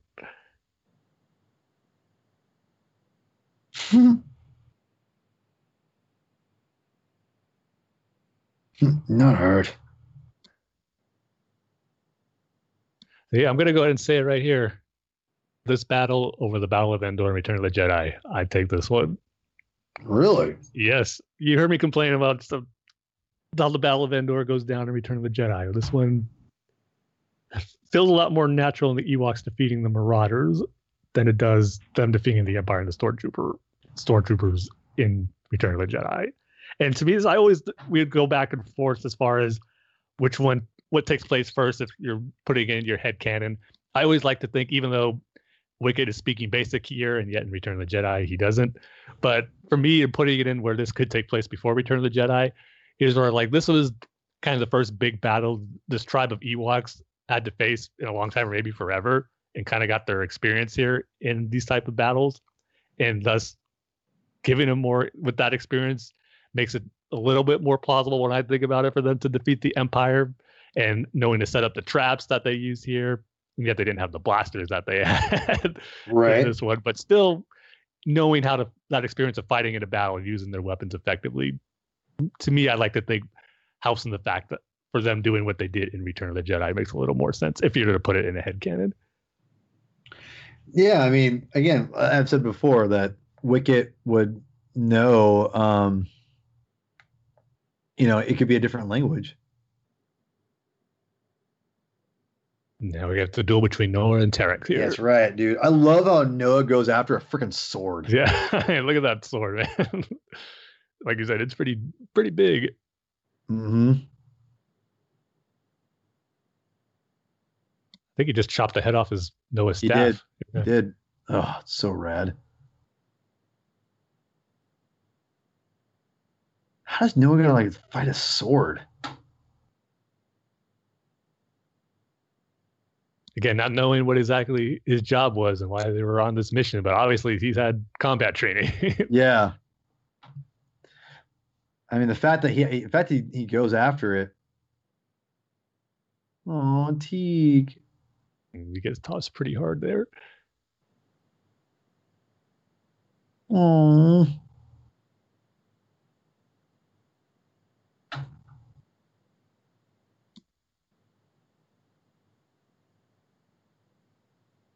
Wicket is going to save the day, though. Not going to hit himself with the sling this time. Nope.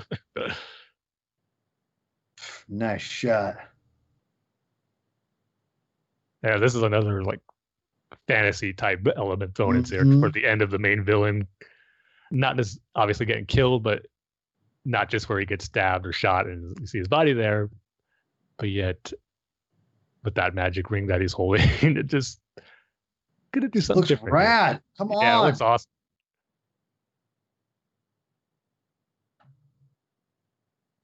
Anyone who Mm. compares this to the holiday special, needs, this needs to be no. Nope. Don't even. look Don't even start. his body is charred and Oh, burned. so rad. I did think it would have been cool if it kind of turned him to stone. but Well, it kinda, Yeah. He kind of is. Yeah, it kind of is, but it's just to kind of have like that be a landmark of this area now on Endor. Like, is this is stone body there? Speaking of like cool stuff to put on the Battlefront Endor map, just seeing like a stone body placed somewhere as you're fighting through the battle of the map on Endor, you just see that would be a cool little Easter egg. Mhm. Come here, little Wait, hang on. So did did Wicket just like hit that ring with a rock and it made him turn to stone? Yeah, because it triggered. Because if you turn the stone, like things happened, obviously. So like, Oh, there's some kind of magic with it. So when he when he hit it, it like turned the stone. God, love that design. That's a great ship design. Mm. This is legitimately a bummer.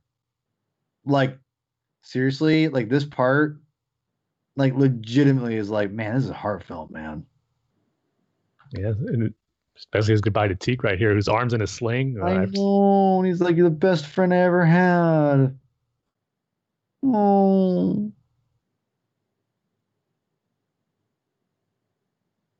Why doesn't he just take Teek with him? I know. I Maybe it's that whole thing, you know, this is your home and got to stay here. Would, but yeah, they don't really say. But you would think it would have been a choice that maybe he had to allow Teek to travel with him. Yeah.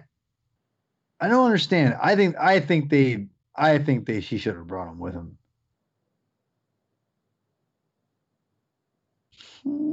This is a bummer. That also makes me think, just going into the whole timeline aspect, where you think Teek would have stayed with him and kind of be part of the tribe with this group of Ewoks, but yet Um, in Return of the Jedi, so You would think, but but you also think too, like it could just he would just hung out with him for a little bit. Maybe when he went, now that Noa's gone, he went back to his family. that's true too. Yeah. God, this is a bummer, man. Cindel and Wicket leaving.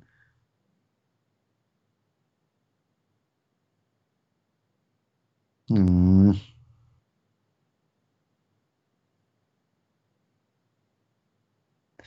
Goodbye is not good.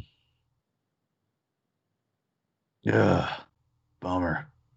See, we need to get a third movie now with the reunion hmm. See, all we're getting all these sequels to movies that have been almost 30 years old. Like we just got the new Bill and Ted movie. We need to get the Mhm. third Ewok movie that takes place now where Cindel is an adult going back to Yeah. Endor.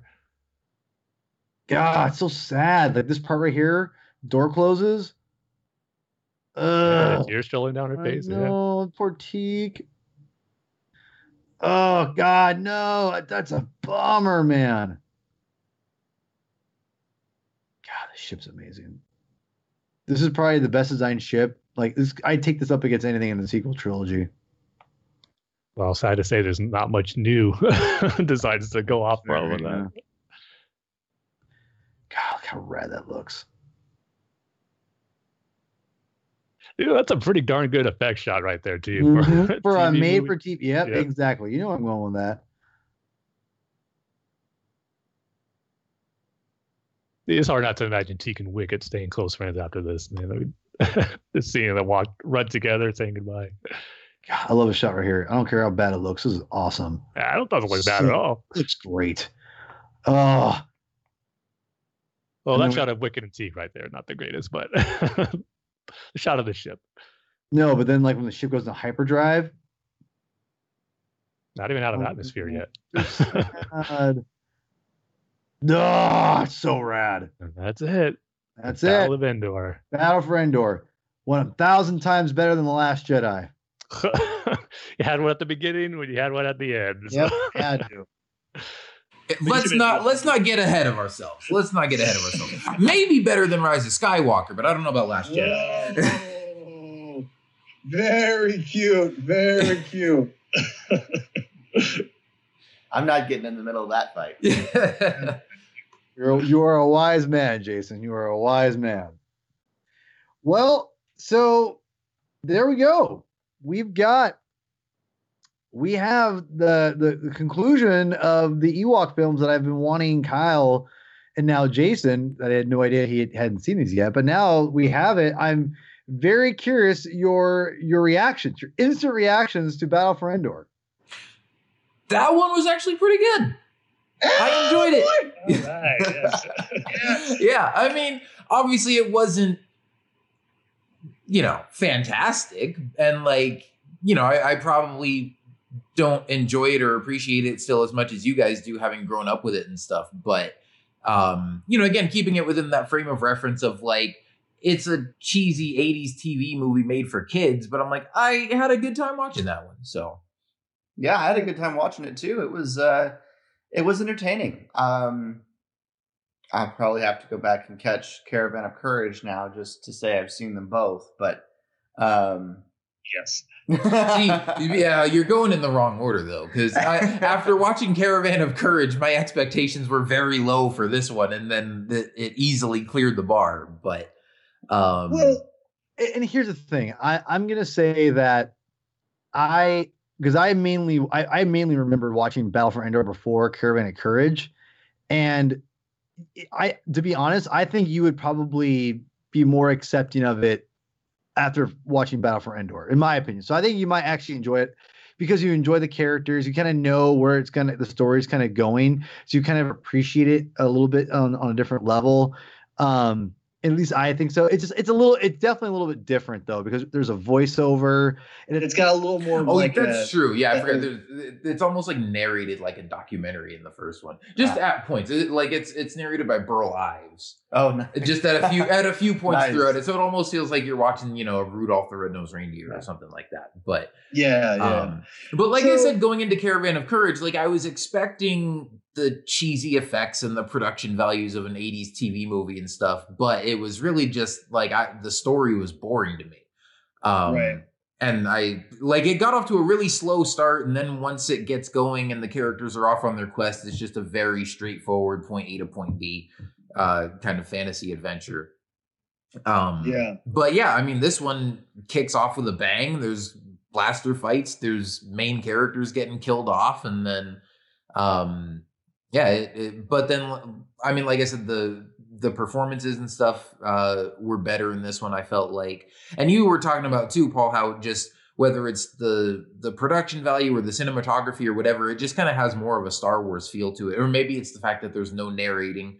Um, Yeah. but uh yeah i mean even and obviously you know there were some some cool action parts and some funny moments and some more exciting parts and then some that were maybe a little bit slower but overall it just it held my attention better and did kind of overall feel more like star wars so Yeah, um, no, that's that's great. I because like I remember why I remember just always trying to tell you that Battle. For, I think you will legitimately like Battle for Endor. I don't because yeah. it's and not. it's it's not like i didn't believe you like i and No, know, like knowing some of the stuff that I knew about it, like I, I kind of was looking forward to this one more. Or I, I was expecting that I would enjoy this one more than the last one, but still, just you know, didn't want to get my hopes up too high or anything like that. So I went into it open minded.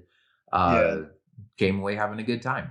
I will No, say, like honestly, the only real gripe I can think of, again, aside from just you know the the cheesy effects and whatever, um, the I, I don't know. For me, the way they killed off the bad guy at the end was kind of anticlimactic. Like you know, just, yeah. I mean, the fact that you know the witch would have a magic ring that can like accidentally kill you if you bumped it with a rock. Like I don't know. It's like you could have just had him get blasted by the ship or get caught in an Ewok trap or something like that.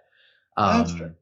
but I mean, you know, the battle scenes were fun. The, and my favorite part was when they were busting him out of the castle and and Teek, you know, slipped the card up the guy's sleeve in the, the card game. they end up shooting each other. That was fun. So, um, yeah, and I mean that's the other thing too. Again, watching the last one, I was just kind of just going along with it and like, okay, waiting for something exciting to happen. This one, I mean, there were definitely at least like two or three parts that Jason and I were both laughing out loud at. So, Oh yeah. um, yeah, it was. This is great. yeah, Yeah. and th- th- that makes me happy because i'm glad that you can kind of see what we grew up and if you're a kid watching that like you can imagine that that's why it, to me I, I hold this up as like a legitimate star wars movie because you know you compare that to return of the jedi the drop off is is is there but it's not as big as you would at least for a kid you're not it's not going to be as big as you think and i think that battle for endor has great designs in it. And I think the Marauders, again, have it looks like it reminds me of Jabba's palace. They have a very distinct, there's a there's a deadliness to them, there's a dangerousness to them. And and ramping up the I think the science fiction a little bit more um with again the, the fantasy that we got in the last one and but kind of bringing up that science fiction edge a little bit it just adds a lot to it and it just felt more like star wars to me and obviously the starship at the end is great i love the idea of of uh, someone who's crash landed on Endor. He's been there forever, and he, and he ends up taking Cindel and and raising a, you know, her. I'm assuming he's gonna raise her. Maybe he won't, but yeah, He'll drop her off on Jakku. Yeah. I'll never forget. No, my, but- uh, but I agree, like- Jo- Oh, go Yeah. ahead. Oh, I was going to say, um, uh, my friend John Brearley had a, a thing years ago about when when Gwendoline Christie was right. cast Yes. as uh, in in The Force Awakens that she she was to be playing Cindel as an adult. no, but um, I mean, I, I agree. I would say too, like Caravan of Courage, that felt like a straight up like '80s kids fantasy movie that just happened to have Ewoks in it. So I guess it counts as a Star Wars movie. Whereas this felt like more of a Star Wars movie that had some fantasy elements to it. Yeah, no, yeah, ex- exactly. I think that, and again, I, I don't. It's not the fantasy elements that were the the problem. I think in the Caravan of Courage, I think it's mostly it was like you said, it's a little bit more straightforward, and and and some of the performances weren't the greatest. And I think that the again, you, you, in the the fact that you're trying to save your parents from a giant monster like the Gorax, it just it's not as exciting because you have to kind of write all these sub little mini adventures on the way there. Whereas this is is pretty straightforward. You have Ewoks are captured.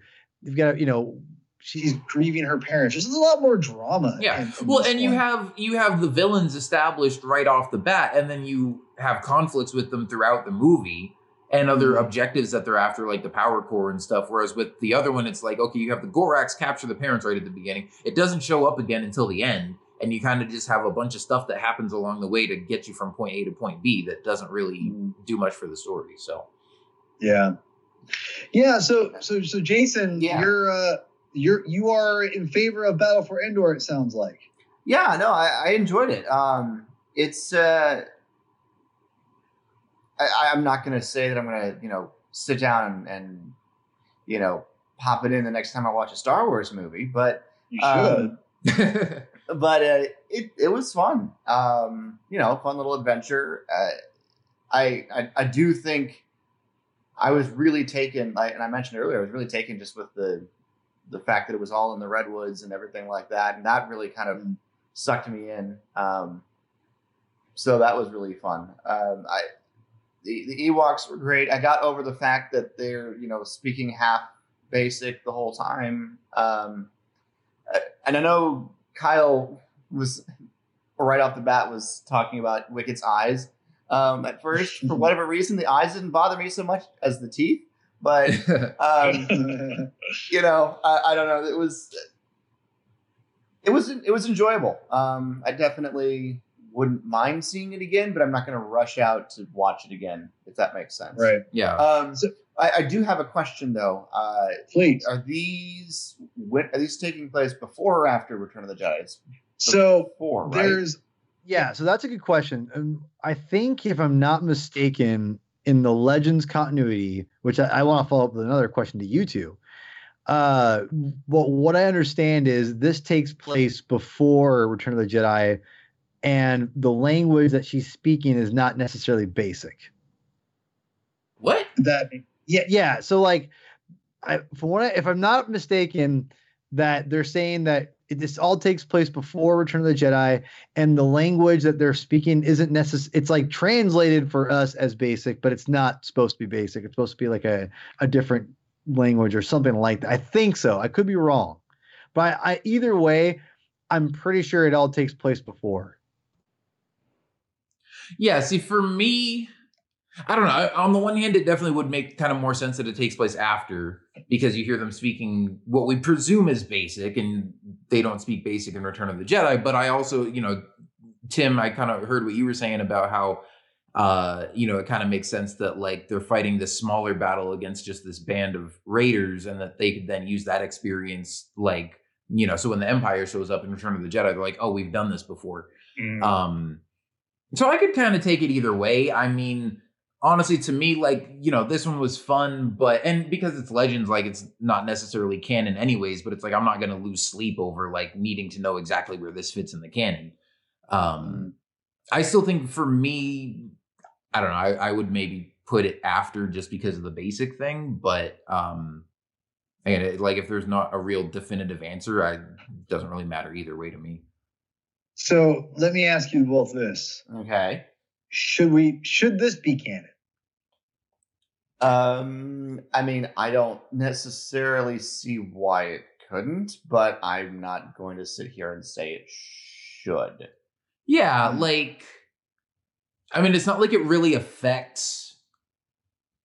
You know, aside from just having the the Ewoks, who we see in the Mhm. movies, obviously, you know, it's not like this ties into the Skywalker saga or anything like that. So I don't think it needs to be canon. But if you were to make it canon, it's not like, oh my gosh, this changes everything. So Yeah. again, I don't really care one way or the other.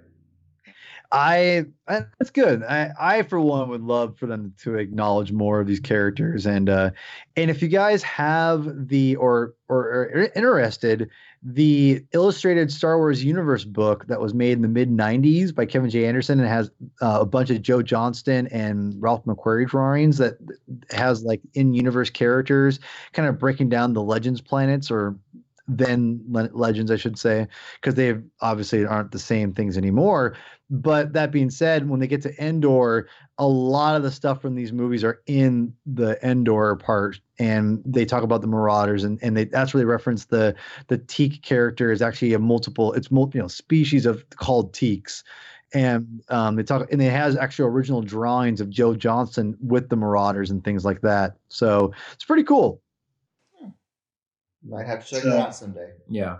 No, and Yeah. I, I do like how and and you know, we talked about this with Caravan of Courage too, but it is cool to see them sort of expand on Endor more. Um and how it's not just the planet of Ewoks, but you see other species there and you know, that um even like the rebels in Return of the Jedi are not the only people that have ever been there. So um, Yeah. Yeah. And it's it's nice to kind of see um, that there's, you know, well, yes, it's primarily the forest moon of Endor. There is some variance in the topography a little bit. You get to pot- the Yeah. mountains and the trees go away. So um, I think that blends into um, the the other Endor moon where the Death Star crashed in Rise. of Kef, Kef yeah, Yeah, yeah, and yeah. we we talked about that on the last one too, because I feel like you see even more of that in Caravan of Courage, um, as far as just kind of different landscapes and different areas of the planet and stuff. And we were like, yeah, you totally could have just had the Death Star crash on the other side of uh, the forest moon of Endor, I guess, as opposed to uh, Yeah. Because in this, you know, we, we see a whole bunch of different areas that are not just forests. So Exactly. And that's why I was so weird me. I'm like, you could have made this Endor pretty easily, but yeah, but Yeah. again, most people haven't seen this, so Yeah. um, Yeah. but they should. But you know, and here's another thing for you too, and I, I, I think you guys would both agree. It's it astounds me they haven't put this on Disney Disney Plus. Yeah, I think. I mean, I don't see any reason why this shouldn't be on there. it, it would depend on rights, I'm assuming. Yeah, probably.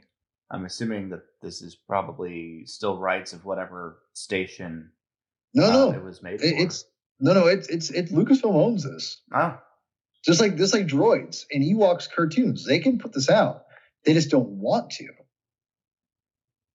well, Yeah, I can see why they. And- I can see since they're still in the process of creating new stuff. I can see why they may not want to, um, just Mhm. because uh, they want to to keep putting forward the new things and not, um, and keep the the quality up to the standard that they've got now. Because if you've got you know Mandalorian coming and you know all this other stuff you know in in the works and then you throw this out in between seasons of Mandalorian people are going to go what happened to Lucasfilm yeah, know, yeah. so- well, and I, but I think this is gonna be like even for people that haven't seen these or maybe you haven't even heard of them. Like you can obviously tell these are old. Like Yes. nobody's gonna watch this and go, yeah, nobody's gonna Yeah. watch this and go, wait, this is what they're making now. Like, I mean, maybe it's because these have kind of had a mixed reception or maybe don't have the best reputation. Like, and with all the controversy still going on about Last Jedi and Rise of Skywalker and stuff, maybe they're just thinking the last thing we need is to put out something else that's gonna be polarizing or that people aren't gonna like. But I feel like this is the kind of thing that you can put out, and the people that like it are going to be able to watch it and enjoy it, and the people that don't like it, like nobody's going to start online Twitter feuds about this. Or Oh, I, guess, I shouldn't. Yeah, yeah, I, I, I shouldn't. I shouldn't. I shouldn't get ahead of myself. Don't put it past Star Wars Twitter. But right. still, like, you know, uh, nobody should be taking these seriously. If you don't like it, move on to the next thing. Don't stay and start a fight about it. Yeah, You you overestimate the Star Wars Twitterverse. Yeah. yeah. Um, Well, I'm, gl- I'm actually really glad that you guys seem to enjoy it. And uh, Actually, they should put it out as bait because I'd rather see people having heated debates about this than Rise of Skywalker. Like, I'm tired. Let's move on to something new. oh man, oh man. oh dear. Yeah, Yeah. well, maybe we could start that debate because looks apparently I'm going to be the one out of us who favors Caravan of Courage, and I'm probably mainly more for nostalgia reasons, if anything. But That makes sense though too. I, I I totally get it. Trust me. I mean, I I just this one I think is e- is an easier one to love because it is a little more action packed. And I think Yeah. you admit that. But I, I but, but I definitely think Caravan of Courage has a has a a uh, a charm to it too. exactly, Because when I yeah. watch it, I totally think it's it feels like Star Wars still, but this this one just feels more rooted in it, and it's because of the blasters and the aliens and the Teek and, and all that stuff. It just feels and, and it's ship at the end and and everything, and so yeah, that to me is what kind of cements it. But That's and that's the reason why I like it more is because of those of the Marauders. Marauders are my favorite my favorite part of the of the movie, to be quite honest. Besides Teek, so though after those those two things, and that's all I need. And the Ewoks, obviously, I freaking love Ewoks. So, but yeah, I, I I really wish they put this out on Blu-ray. Give me a little bit better of a quality, you know, print of this movie. That'd, that'd be nice. But you know, but I, well, whatever. People, they won't listen to me. Yeah. so uh, maybe once this episode goes up and everyone's lis- listened to it, I'll put a poll out on Twitter about for those who have seen both movies, which ones they've enjoyed more. But see if it's more Battle of Endor or Caravan of Courage. We'll see what wins out. My money would be on Battle for Endor, but I'm judging by your Yeah. guys' reaction. I'm kind of thinking that'd be the case too. yeah, I, I think there's some more I think Caravan if there are other people like us that you know I've seen these later in life, uh, I think you know just coming at it from an adult perspective, this one was definitely more enjoyable. I I can't comment on that because I've not seen Caravan of Courage, but Yeah, yeah, but Yeah, well, you- well, you'll yeah, have to watch you it sometime and let us it know what you think. yeah. Um, I, I'm I'm very curious what you think of, of Caravan of Courage, Jason. So get back to me. All right. Go right. watch it. Get back to me. Uh, no promises as to when. I don't have Amazon Prime, so yeah, well, and it's not even on like it's not just something you can watch on Amazon Prime. Paul like bought it and had it on there, and I don't even think it's available on there anymore. So, They're always listening. oh, oh, sorry, sorry. No, but uh, but no, you you, you definitely need to uh try to find some. If you can find it somewhere. What's crazy is this, you know, I remember buying this on DVD and thinking like whatever. And now it's like it gets out of print, obviously, and now it goes for a good chunk of change. But you know, honestly, if you probably perused uh pawn shops, you might be able to find or you know something like that.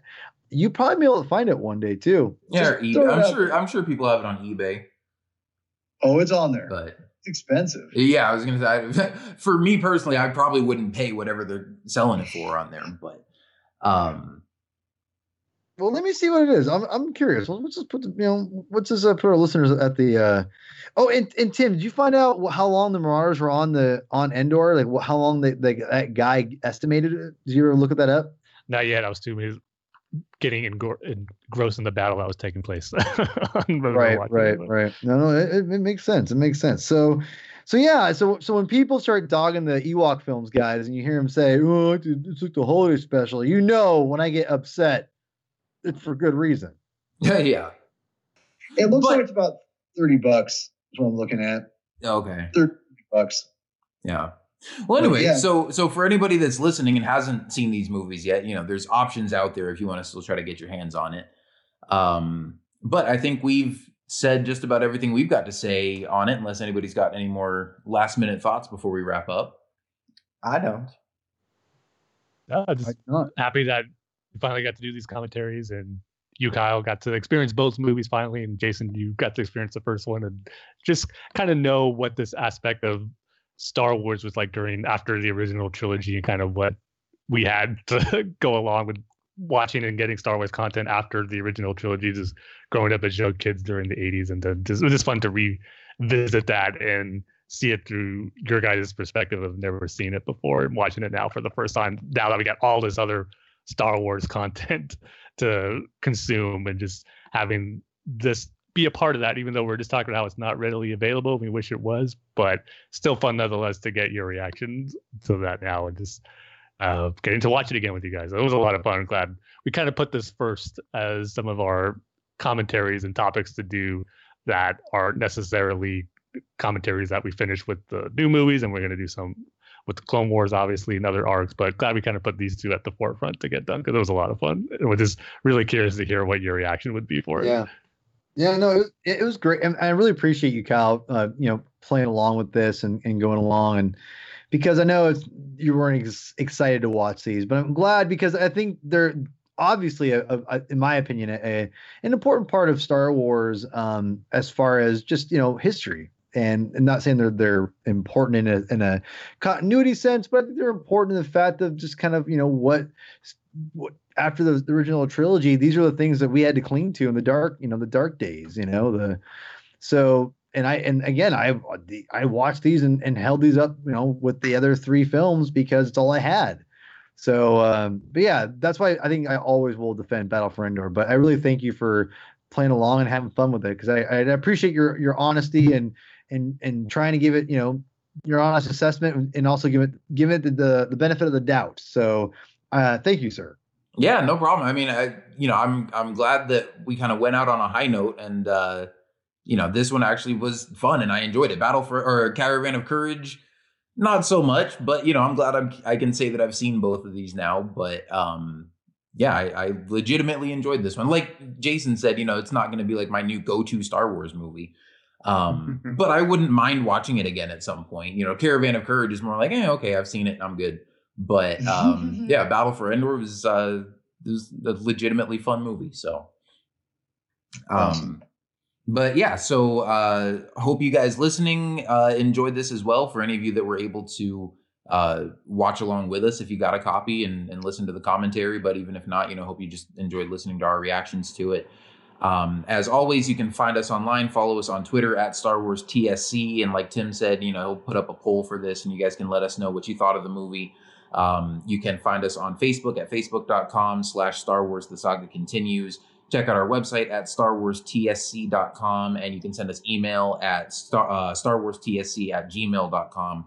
Um, we'll be back soon with another episode for you guys uh, pretty soon here. I mean, we, we're kind of due for another news roundup and uh, just talking about the latest stuff that's been going on. And we're also still kind of just waiting for the bomb to drop of this Mandalorian season two trailer as we're like less than two months away now from the next season. So yeah, yeah, um, give, give, us the trailer. Give us the trailer. Yeah, yeah. So that probably should be coming any day now. So our next episode will either be that or, or just a news roundup. But um, we'll probably have you know at least a couple more episodes coming for you guys this month. So.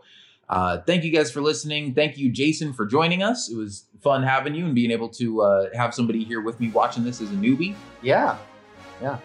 Um, but uh, yeah, thank you guys for tuning in. We'll see you next time, and may the force be with you. See you next time, everybody. Godspeed. May the force be with you.